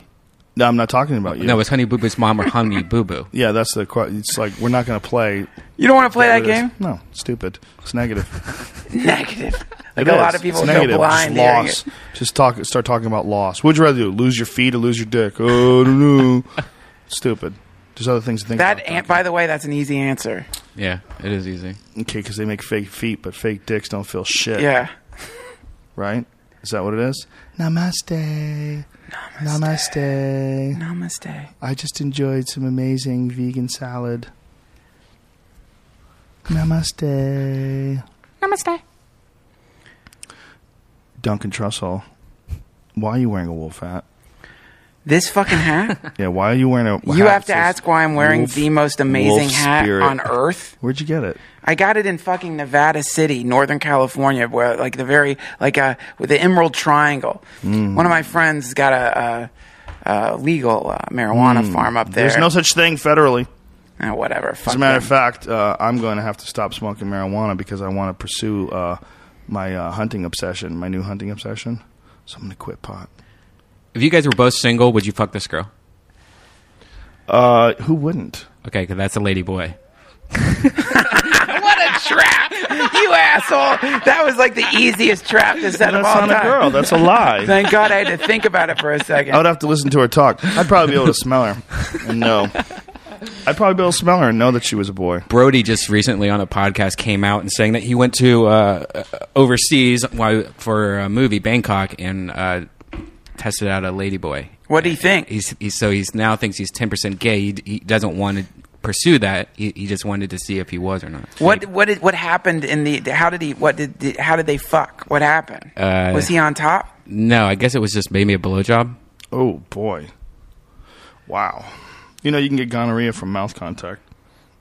Three hundred thousand cases of gonorrhea in two thousand. Well, every Did you year, recently apparently. get gonorrhea? No, I'm just telling you. Just telling you. I'm just saying, don't let dudes who dress up like girls and give out blowjobs suck your dick because their mouth ain't too picky. That's what I'm trying to say. You should do public service Everyone, announcement. everyone now who buys a gun must fill out the ATF form 4473, which asks, Are you an unlawful user of or addicted to marijuana or any depressant, stimulant, narcotic drug, or any other controlled substance. Right. Well, that's that's an amazing question. First of all, because you can you can answer no, I am not because I'm not an unlawful user because I'm a medical marijuana user in the state of California where I had a doctor's prescription for it. So no, that's done a lot, but it's not true federally. And then it's to say, are you addicted to marijuana or any depressant stimulant? What about coffee? Like they could, like legally, they could bring you to jail if you drink Yes. coffee every day. That's right. This is how stupid this law is. Narcotic drug or any other controlled substance. Yes. That's fascinating, man. Oh, you're an unlawful user of. And what does that mean? A y- user of in the past tense or user of currently? Because like currently, I'm not doing anything. I'm not. Sm- I'm not doing anything right now. So I could say I could write down that report. No, because currently I'm not. Right. But like, when, what does that mean? Like user, like how does that fit into your lifestyle? Like, d- d- do you do you have like pr- every day you have to smoke a joint, just like every day you have to take your fucking thyroid medication? No. Like, what kind of a weird ass question is that? What kind of a weird open ended question is that? And that can keep you from having a gun. I just got my shit renewed yesterday. Look how stoned I was in my picture. You can't even see my eyes. You look barbecued, son. Yeah, isn't that fascinating, man? Like, are you an unlawful user of or addicted to? First of all, the idea that you're addicted to marijuana, that's like saying, are you addicted to washing your hands? Because it's the same people that get addicted to marijuana are addicted to anything. You just But come that's up a- with something. Isn't that an optimistic thing to put on your form because you're just uh, naively assuming that anyone's going to answer that question honestly? No, what they're doing is they're making it so that anybody runs uh, who runs a medical marijuana plant can't arm themselves. All right. you, you, you know, if you have a fucking Right. farm and you're growing medical marijuana and the government comes in to take you, they can also bust you for using guns. for having these guns Sure. illegally and for lying on these federal forms, which is like just like perjury. Uh, these fucking goblins, man. It's the worst. It's, It's unbelievable The fucking worst. that passed through. You know, this this uh, sec, you know the the Second Amendment is a- very important part of anybody who wants to hunt their own food, be able to protect themselves from criminals, be able to uh, you know uh, pr- protect themselves from from predators. If you live in like a rural community, if you live like if you live in Montana and you're you're living out in the woods, like in that that show Mountain Men, these motherfuckers they need guns to shoot off bears. They have bears that they need to shoot at. I mean, if you don't, the bear comes and eats you. I mean, to say that they can't have bears because they also have arthritis that medical marijuana cures. Look, here's the other fucking thing. By the way, fuck the reason, God damn it. Here's another fun fu- thing you can do. Shoot. Shooting guns is just fucking fun. It's fun to shoot bottles. It's fun to shoot targets. It's fun to shoot a, fu- a gun. It's just a blast. Like, there shouldn't, we should, the whole point is it's not about reason. It's like, you get to have a gun in this country if you want to have a fucking gun. It shouldn't be based on whether or not you smoke something that grows out of the ground. Meanwhile, you could have, like, Hunter S. Thompson had a fucking bar at his shooting range. A bar. Yeah. Have you ever seen that? A Yeah. full fucking bar with a butler. You can have that. Yeah. But you can't smoke pot and shoot? That's ridiculous. Yeah, you could be. You got a prescription for OxyContin as long as it's legal. As long as it's legal, you don't have that problem. Any person, Bureau Assistant Director Arthur Herbert writes in the open letter to all gun sellers. Yes. Any person who uses or is addicted to marijuana, regardless of whether his or her state has passed legislation authorizing marijuana use for medicinal purposes, is prohibited by federal law from possessing firearms or ammunition. That shit makes me want to join the NRA. It really does. You should. The, I am going to. I think I am. I think the NRA was fucking dead right. I think they all this time that the NRA has been trying to stop the government from taking away gun rights. Now I understand it. Now I get it. All this time I thought it was like, wow, these crazy gun nuts. They really want to have machine guns. Hey, they really want to have assault rifles. No, they just don't want to have these people telling you what you can and can't Right. have. It's simple, man. It's a simple fucking right. It's obvious, too.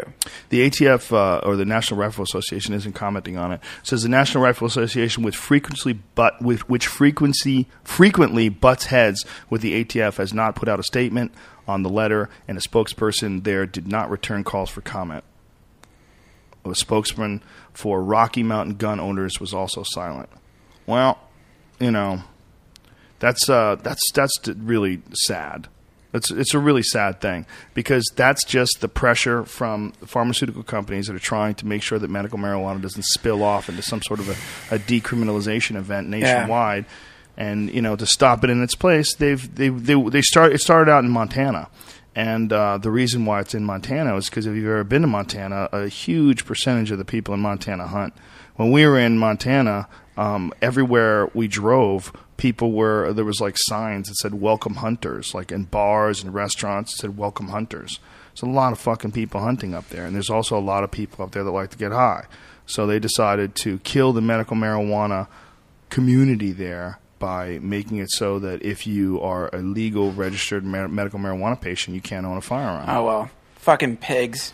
Unbu- fucking believably gross, man. It's really disgusting.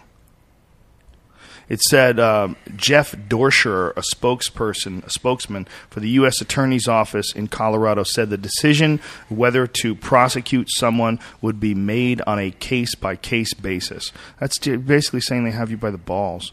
There don't appear to be any cases in Colorado where people have been prosecuted for illegally owning guns because they are medical marijuana patients. Because there's so many medical marijuana patients who have guns in Colorado. You, you've just made felons out of you know a million people, and that's not exaggeration.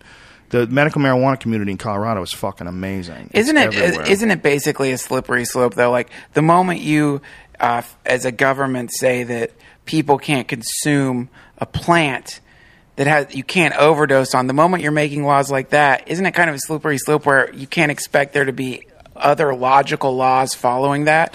I mean, isn't the thing like of like what they're doing is obviously wrong.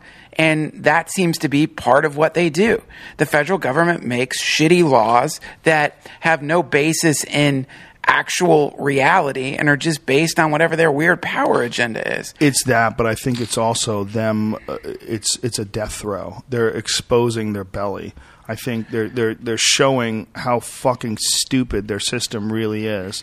That they're actually they're they're creating a law that's going to make people angry and furious, and the wrong people, gun owners, because gun over gun owners and hunters are some of the most organized motherfuckers. You know, it's really interesting how these. Um, fish and game departments are entirely funded. The conservation efforts are entirely funded by hunters, hunters and hunting, and gun owners are the ones who organize like one of the best run departments in the entire country is the, the, the different states fish and game departments they're incredibly efficient at managing game populations at setting tag limits at, at, at managing the number of livestock and- Right. or uh, wildlife rather wildlife stock like men and females and, and they do uh, all these surveys and tests everything. they're incredibly efficient because it's all based on people who actually care about the environment who actually go out and hunt these wild animals so you're go, you're going you're going to get them against you you know and this is supposed to be the government this is supposed to be the people that are looking out for you there's no reason to pass this there's no fucking reason they're just making shit more complicated making government deeper creating more fucking problems creating more cunty scenarios where you're going to lock someone in jail because they like to smoke weed and they Right. like to hunt you dummies Yeah, P.S. All this makes me want to do is get baked and go shoot a gun. all this makes me want to do is go to Canada. That's what it makes me want to do. Makes me want to run away from these stupid fucking laws. These are dumb. The idea that you could put yourself in jeopardy, that you could possibly get locked in a cage and not be able to see your family for an extended period of time because you did something that you wanted to do that didn't hurt anybody. It's fucking crazy. And believe me, if you were stoned and you had a gun, you'd be careful as fuck. Oh my god, you'd be so goddamn paranoid. Sure.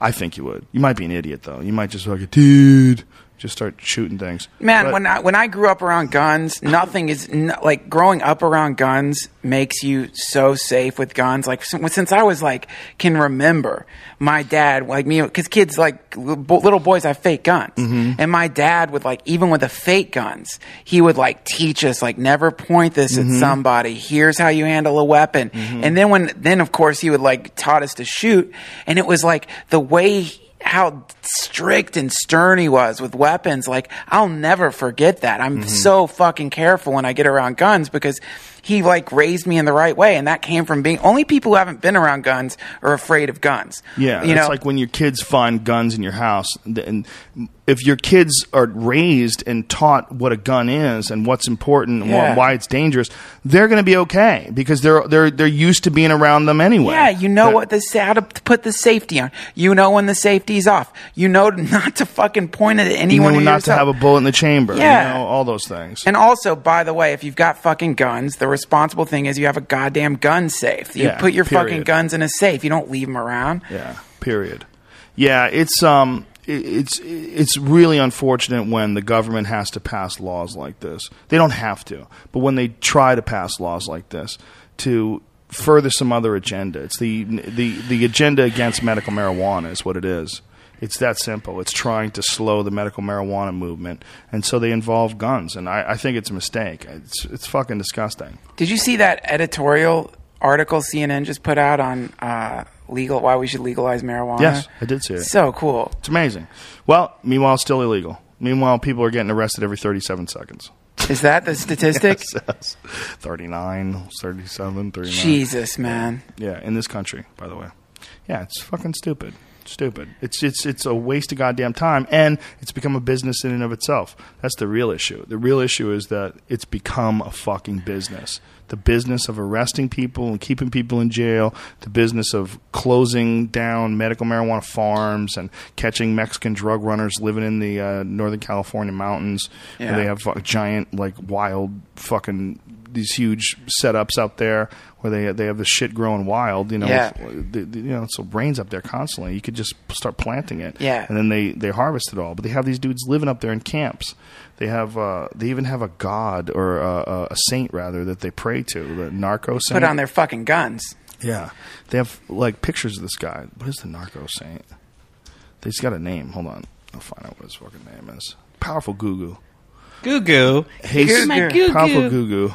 Oh, look What at the fuck was that? Jesus Malverde, sometimes known as the generous bandit, the angel of the poor, or the, The narco generous saint. bandit. It's Robin Hood. Isn't that amazing? Do you know what Robin Hood was initially about? No. The king owned land, and you couldn't hunt the king's land. And Robin Hood would hunt the land and take the deer, and uh, and give it to the poor. That's what the robbing from the rich and feeding the poor was. Isn't that amazing? Yeah. I thought it was about money. It, it started out with that. It started out with poaching, poaching the king's deer. The king's motherfucking deer, man. The Yeah. king's always got deer. Well, apparently the difference between the way wildlife is run in America and wildlife was run in the European world, and that was one of the things that made the United States so great when people came here from Europe, was that in Europe, uh, all land and hunting is all owned by royalty and rich people. Yeah. And so there's no private, there's no public hunting. It's all on private land. Whereas in America, the wildlife is all the the people's. Like even on public or even on private land. Like say if you own private land, you still can't shoot everything that's on that land. You have to have like a tag for the deer. Right. You have to kill you know only a certain amount of them Sure. according to how much population you have in the area and that was uh, what was uh, so that made like these Daniel Boone characters that came here from from uh, European background so happy that they could live this sort of uh, different life where they're running around and just hunting whenever they wanted to and be able to provide for their family, which you couldn't do in, in Europe. You literally couldn't go out and, and hunt food unless you went to a private land preserve. It's still a lot of countries. I think Scotland is still like that. Can uh, you can't just go there. You have to go to these private places. It's amazing, man. It's incredible the different things that powerful people will do. Cunt. Yeah. Fix the world, Duncan. I'm You're- working you're on the it, king. man. You're the king. Fix the world. How do you do it? How do I fix the world? Yes. Well, I mean, obviously, we start paying teachers the amount that we pay doctors, creating a competitive environment. Even doctors are getting fucked over, man. well, let's okay. So we pay teachers a fuckload of money so that it Pay 'em becomes. what you pay actors. Yeah, that's it. you imagine that? That's it. And you have like Academy Awards for the best teachers. So teachers become the celebrities. Yeah. Fucking make it so that the it's the most competitive industry to get in. So the people who become teachers are these fucking super genius, brilliant people who start really teaching kids about how incredible and beautiful the universe is. Teach them about fucking Feynman. Teach them how to like uh, synthesize LSD. Boom. That's- you do that, man. That's terrorist behavior as labeled in the Patriot Act. What you just said. What? Teaching them about Feynman? No, the other part. Well, fuck them, dude. hey, everybody, fuck them, dude. No, that's the problem, man. You fucking start with the kids, get them educated, get them re- excited about life, get them to understand that we exist in a beautiful, juicy, vibrant world, and that your brain is an alchemical laboratory which can produce thoughts, which, if you put those thoughts into action, can transform your entire planet in the same way that the invention of electricity or the varieties of technologies that have come from the mind have shifted our planet uh, completely and perhaps perpetually. You teach kids that your mind is a fucking is the laboratory from which every single innovation that has affected your species has come. You share the same brain that Einstein had, Feynman had, Buddha had. You have that computer here's some here's different operating systems that you can decide on.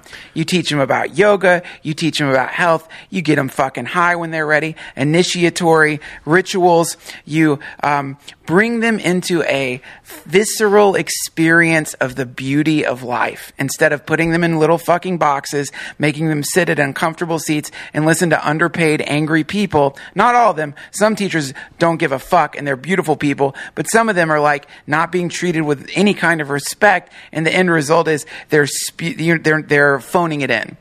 You know? And so that makes kids, when they think about reading or books or math or any of it, they just have this like the same reaction you have when you've gotten a tequila hangover and someone offers you tequila. Because you've been having this shit uh, pumped into you in the absolute wrong way. We can't educate kids the way we make foie gras by fucking forcing shit down into their mouths until they're poisoned and sickened by it and hate it because it's coming from angry, bitter people a lot of the times. I can remember certain teachers I had, man.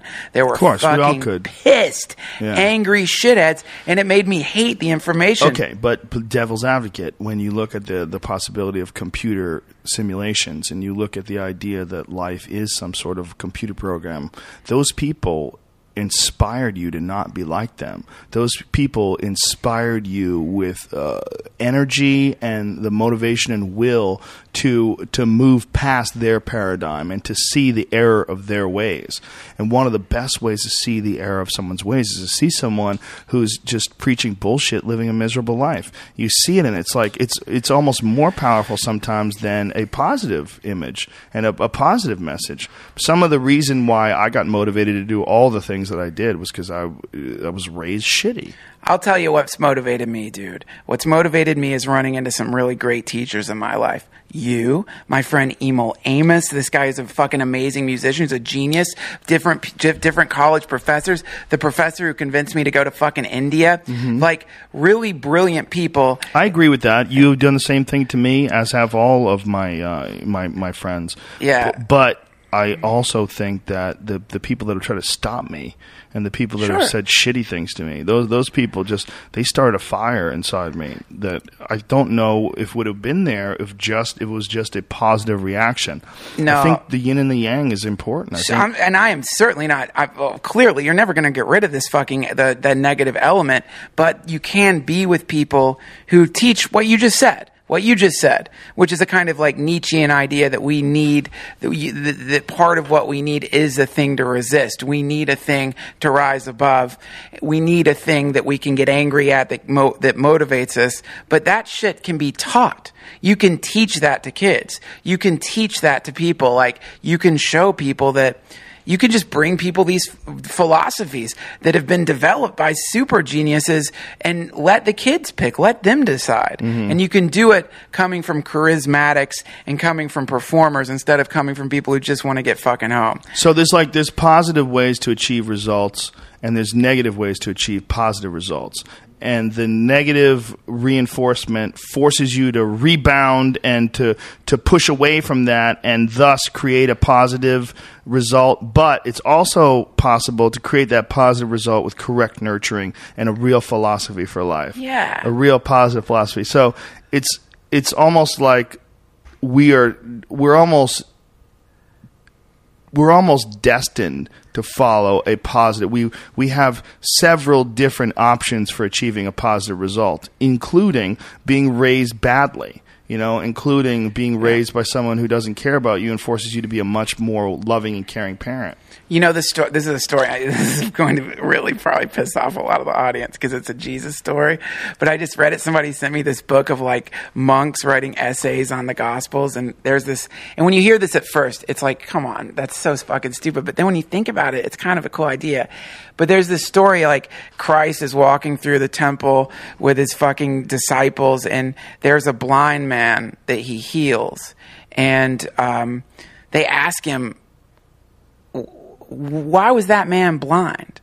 Was why was that man born blind? Is it because of his sins, or that now you have to understand this is coming from a primitive desert philosophy, sins and all that shit. But they're saying, is it because of his karma, or is it because his parents' bad karma? They're asking like, what's the reason that this guy is fucked up? And the response is really brilliant. And the response was the guy, and if you take it literally, it's stupid. But the response was he was he was born blind so that that miracle could be worked through him, so that novelty could come into the universe in the moment that he regained his sight. And I think that's a really beautiful fucking idea, which is that your situation, whatever your specific situation happens to be, that is a negative, backed into a corner, dark fucking place, in one way, it's the most awful thing ever. But in another way, there is nothing more fucking beautiful. Like when you have a friend who's like a desperate, horrible fucking alcoholic, whose life has gone to shit, who's broke all the time and is almost dying, and you see him overcome that fucking addiction, and all of a sudden this guy, wherever he goes to anyone who's an alcoholic, is like a living representation of the fact that you don't have to live like that. That is fucking powerful. Mm-hmm. So your negative state, whether you're obese, whether you're a drunk, whether you're on heroin, whatever the fucking thing is that you happen to be in because of circumstance or whatever, that has the potential energy. You can convert that into a living teaching so that everyone around you can see that you mastered yourself and rose above the darkness. And the people who are in that dark place, they'll be inspired by that a million times more than reading the Bhagavad Gita a thousand times or um, seeing something written down because you're the living example of the fact that life human life and the human individual's life can radically transform for the positive if you focus and if you uh there's some luck in there too but so the point is these negative situations they're given to us as a uh, I don't want to say given but they're an opportunity to really show people shit can get better because man when I hear some you know like when you see someone who's a cunt and they're yapping about whatever the fuck, you know what I mean? But their life sucks and they're always in drama and they're in a bad relationship. You know, what, it's like, what are you talking about? But when you run into an authentically happy person who's utilized principles and transformed their lives, you fucking listen to that, man. Well, when you run into people that are doing things, also, you like feel the need to do things. When you read about someone who's inspirational, you get inspired. You know, you, you we, we we draw energy from other examples, including negative ones. You'll see a fat person will motivate you to go to the gym. You'll see some guy in a fucking scooter with his gut hanging over the handlebars, and you'll you'll throw the Twinkie away. You know, Yeah. We we we're we're capable of taking positives from negatives. Damn right. We can draw energy from all sources. It doesn't just have to be like uh, uh, inspirational people. Certainly, you can like the idea. Really, the idea is whatever the energy is coming Turn- into turn it you, into positive. shift it, turn it, transform it. Be the fucking prism that shifts whatever that energy is into like a beautiful rainbow instead of like a turd. And even when it is idea. positive, just let it enhance your rainbow. It- Yeah. let it, it enhance your your your beautiful vision of the world and pump it up even further. And you know that idea, it's something that like people can say, "Oh, you guys talk about that all the time." I really think you have to. I think it's something that's a mantra. I think it's something that Yes. needs to be repeated. It's an ethic that needs to be ingrained in our mentalities, and that's why I say it all the time. Because I'm also doing it for myself. I want to. I want to pump my my own version of it up in my own head. Uh, I'm I'm not immune to negative feelings and th- and thoughts. I'm just a, a very diligent watcher. I'm, I'm, I'm a very diligent guard of my consciousness. So when I repeat positive things, it's not that I'm trying to convince myself. It's I'm reinforcing these positive traits in my own mind and in the mind of other people. And you know, it may be a bit, a bit repetitive sometimes and get get a bit redundant, but I think we need it. I really do. I think you need it yourself. I think I need it. I think I think society needs it. Yeah. And I think it's missing. It's missing from all of our entertainment. It's missing from Anderson Cooper CNN reports. It's Oh, missing yeah. from it's missing from the fucking news of all the shit of the day and the hurricane devastation. There, there's missing uh, a, a broadcast from the from from the collective consciousness, a broadcast from the, the culture of the world that we can slowly but surely, despite all the news and evidence to the contrary, slowly but sto- surely all move towards a more positive state. this thing you're talking about is the what I think of as the river and the forest effect. Have you ever been walking in a forest and suddenly you become aware of the sound of the river? It's been there the whole time, but if you don't, it's such a subtle sound that blends in with the mm-hmm. wind and the sound. But all of a sudden, you hear that light trickling of water running over rocks. That's what you're talking about. It's a kind of like metaphysical river that runs through everything, and it's very subtle and it's very easy to forget that it's there. And we got to figure out how to get it to the ATF. We got to figure out how to get it to these fucking crazy Yes. assholes. The same people that brought you the Fast and the Furious, trying to lock you up for having a rifle and a fucking medical marijuana license. We got to get this to the same people that run the federal bank that want to pretend there's some fucking crazy debt that we have to pay off. To who? To Yeah. what? Yes. Where's that money? What Yes. does it even mean? What does your money represent? Yes. You fucking crazy assholes with your numbers and your fucking the, the scroll underneath the when you're watching the news and that stock market scroll goes under. You're like, what Yes. are you saying? Yeah. the fuck are you doing? We have to fix it. Well, first, fucking hear it yourself. That's the first goddamn step. Fix the people, goddamn Yeah. it. Fix the conscious, and then get to the point where the consciousness has evolved so so much that it's it's it's ridiculous to everyone, including the people that are in charge. Yeah, and man, but yeah, it, you know, and I, this is another thing we always say, but just talking about this reminds me of it, man. It's so easy to forget this shit, and it's so easy to like go out into the world and like everything's goddamn like rubbing you the wrong way. Everything's like can seem so fucking terrible, but then when you realize like, no, you don't have to be a victim. You can either get rolled by the wave of phenomena or you can surf on the fucking top of it. And when you re- remember that, then suddenly when you go out into the world, the asshole you run into at the fucking gym, the shitty waiter, whatever the, the cunt in traffic, these things become little packets of energy that you can use to enhance your existence and to grow. But god damn, it's easy to forget. And it's easier to let them to be rolled. Mm-hmm. It's easier to be angry. It's a form of laziness. Yeah, when intellectual laziness and physical laziness. That's one of the things. Look, in order to have a sound body, you have to have a sound mind. It sounds like a cliche, but it's fucking true. You got to eat healthy, you got to drink a lot of water, and you got to get some fucking exercise in. Yes. If you don't get some exercise in, your body's going to betray you. Your body's going to lie to you. It's going to give you stress that's unnecessary. Yeah. It's going to send you signals that you have to deal with. You need to keep your fucking machine healthy. Your vehicle for traveling through this dimension is your body. Keep that bitch healthy. See Yoga. that? See this shit? This is water. I drink a liter of this every couple hours. I just slurp I this piss shit like down. a I racehorse. piss every five seconds in my pants. It's important, folks. Take your vitamin. Brian's over there with a glass of heroin mixed with AIDS. I flavor my heroin with AIDS. There's nothing like heroin flavored AIDS. Take off your glasses and show the world your eyes, Duncan Trussell. Let them know. Let them see your soul. Let them see through the windows of your It's fun. soul. They're fun to wear those glasses, man. Folks, this podcast is over. Can I can I talk about a show? Fuck bud? yeah, you can. Uh, I have this show coming up. I'm going to be at the Fun Fun Fun Fest this weekend in Austin, but on the sixth. What is that? It's this badass festival in Austin that happens on the Everything 4th. is badass. probably not very Austin. fun, though. But the show, please come to this. It's Fitzgerald's in Houston on the 6th. That is a show that I really would love for you guys to come. I have one in Dallas, but it's sold out. But the one in Houston, there's still tickets. November 6th at Fitzgerald's. If you go to my website, DuncanTrussell.com, you get tickets there. Powerful Duncan Thanks, Joe. Thanks for letting me plug that. Please, anytime, man. This weekend, uh, Seattle, Washington on Saturday night, the uh, November 3rd at the Moore Theater is completely sold out. Uh, sorry, bitches, but we're just awesome. Um, Voodoo Chicken, are you going to make a, a scheduled appearance? we got to contact the Voodoo Chicken. Brian Redban's coming, and of course, Greg Fitzsimmons will be there as well. Um, and by the way, when I say that we're awesome, Seattle, I mean you guys too. I mean all of us together. It's not just like us. I wouldn't say like me and Duncan and Brian are awesome. We're all awesome. Yeah. We're all a part of this awesome experience. Uh, San Francisco, Friday night, November 2nd, at the Nob Hill Masonic Center. Yeah, I know. Masonic. He's, I don't know. I don't get it. All hail It's just- for me, it's just a place to perform, folks. I call Live Na- I don't even call Live Nation. I have a representative that calls them. I don't even deal with those people myself. You know what I'm saying? I let somebody else do all the dirty work for me. That was the only place. It's there's nothing sinister about this Nob Hill Masonic Center, and um, it'll probably smell like weed in there. We're gonna get our freak on.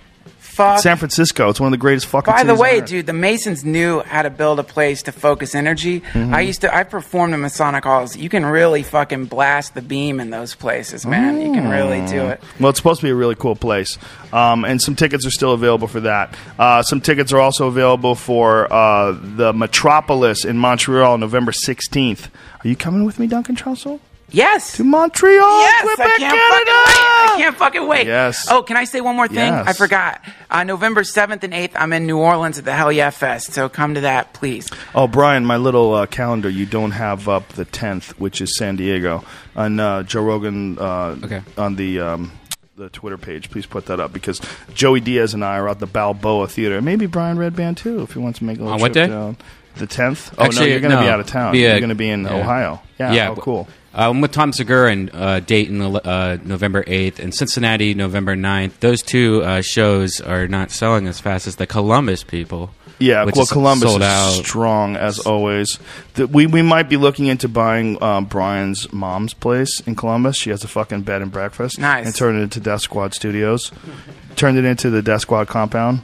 You're going to fucking bot. What are you going to do with Brian's mom? We're gonna get rid of her. Throw her into the streets. No, she's got two houses, Ah. but one of them she owns is a bed and breakfast on a giant piece of land where we can hunt deer.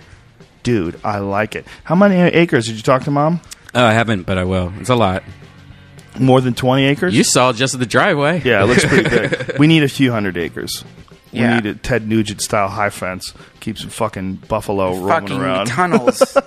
Tunnels. I found a place online. Some guy sent me this on Twitter where you can uh, buy houses that are built on top of old missile silos. yeah, hell yeah. There's a bunch of them. Let's get one of those, brother. That's where they used to manufacture the LSD under, in a fucking missile Yes, silo. that's- Come that- on, let's get a silo. That was that. Uh, that was the uh, one that. Um, what's his face? Hamilton Morris. Yes. Yeah, yeah. Silo homes, man. There's a lot of those.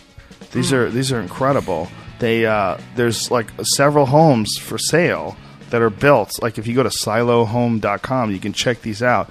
It sounds like the ultimate apocalyptic scenario. Fun, fun, One of them has a, a fucking runway for a plane and like a, a this this rustic looking log house that's built over this several floor missile silo that's Yes. converted into this crazy like storage compound. Fucking fascinating shit, folks. Prepare for the apocalypse. It is coming. Hare Krishna. It, it you know it already came to New York and New Jersey and all our brothers and sisters out there on the, the beach in, in, in Jersey that lost your houses. Mad love and respect to you and all the people in Long Island that lost their places. Uh, we we feel for you. That fucking hurricane's a, a cunt and a half. Yeah. And uh, it may be just the beginning of more crazy storms. You got to keep moving, folks. You can't stay in places that are getting ravaged by nature. There's places on Earth right now where you can't live. You can't live where there are volcanoes. You can't live in Antarctica. You can't live in the fucking North Pole. We got to keep moving, okay? Yeah. And that's one more aspect of our world where we have to understand that this is really, truly a, a global community. And we can't live in the places that suck. And we got to be able to not be fucking territorial and accept people into new spots. Mexico. Whatever. and make love. Make love and, and let jizz flow from your penis. Blast that jizz, friends. Blast it. And uh, and make people, if you can, and raise them correctly. And be nice to all the folks around you. and you. give ha- get, Drop give, love bombs. Give the hand jobs. Don't put those yeah, off. Listen, don't. Yeah, give happiness. Yeah, Spread you just orgasms. ruined everything with hand jobs. Hand jobs. What the Yeah, hell? that- What's that's- that? Some, some girls don't do jobs. that when, when when it's time. Okay, I don't know what you're saying. Yeah, sounds, go sounds right like to the someone has mouth. Who someone needs has a hands? repulsive penis. How dare no, you? no one wants to suck it. It's beautiful. It's like a root. It's, like the root of a fucking rutabago. It's the root of What's a all evil. rutabago? A rutabaga? No, what is how it? dare you? It's an oak tree. No, I'm a root. penis model. I use my penis for. I'm Wow. a condom model. Sweet. All right, folks. Uh, that is the end of this week's podcasts. Thanks to Onnit.com for sponsoring our podcast. And Onnit is now going to sponsor all of the Death Squad podcasts, including the Duncan Trussell Family Hour. Hell yeah. Which you can get on Uh, Where's my Are you on alphabet? Stitcher? Are you on Stitcher? I'm on Stitcher. Powerful Stitcher. Um, we're we're up for some Stitcher awards. With by the way, I don't give a fuck if we win or not because uh, I'm not really an awards guy. I think the awards for art are silly, but if you give me it, I'll accept it. Uh, we're uh, of, fucking show's over. Onnit.com. Use the code name Rogan. Uh, save yourself 10% off any and all supplements. Next week, we have Philip Coppens, um, uh, uh, Lost Civilizations expert, on Monday. Brian Callen is on Tuesday. And Peter Duesberg on Wednesday. He is the uh, biologist from the University of California, Berkeley, that does not believe that HIV causes AIDS. Uh, we got a lot of cool shit coming on, folks. A lot of, a lot of craziness, you fucking dirty freaks. And, uh, and and that's it. And and by the way, the new studio should be any week now. It's almost done. That's uh, we'll, we're, we're setting up some things uh, next Wednesday. We may very well start broadcasting live um, in uh, the month of November. Very That's what it looks like. Yeah, it's gonna be sick. All right, you fucks. We love you. We love the shit out of you. And you are us, and we are you. One love. Hare Krishna. Keep it going. Rock this shit.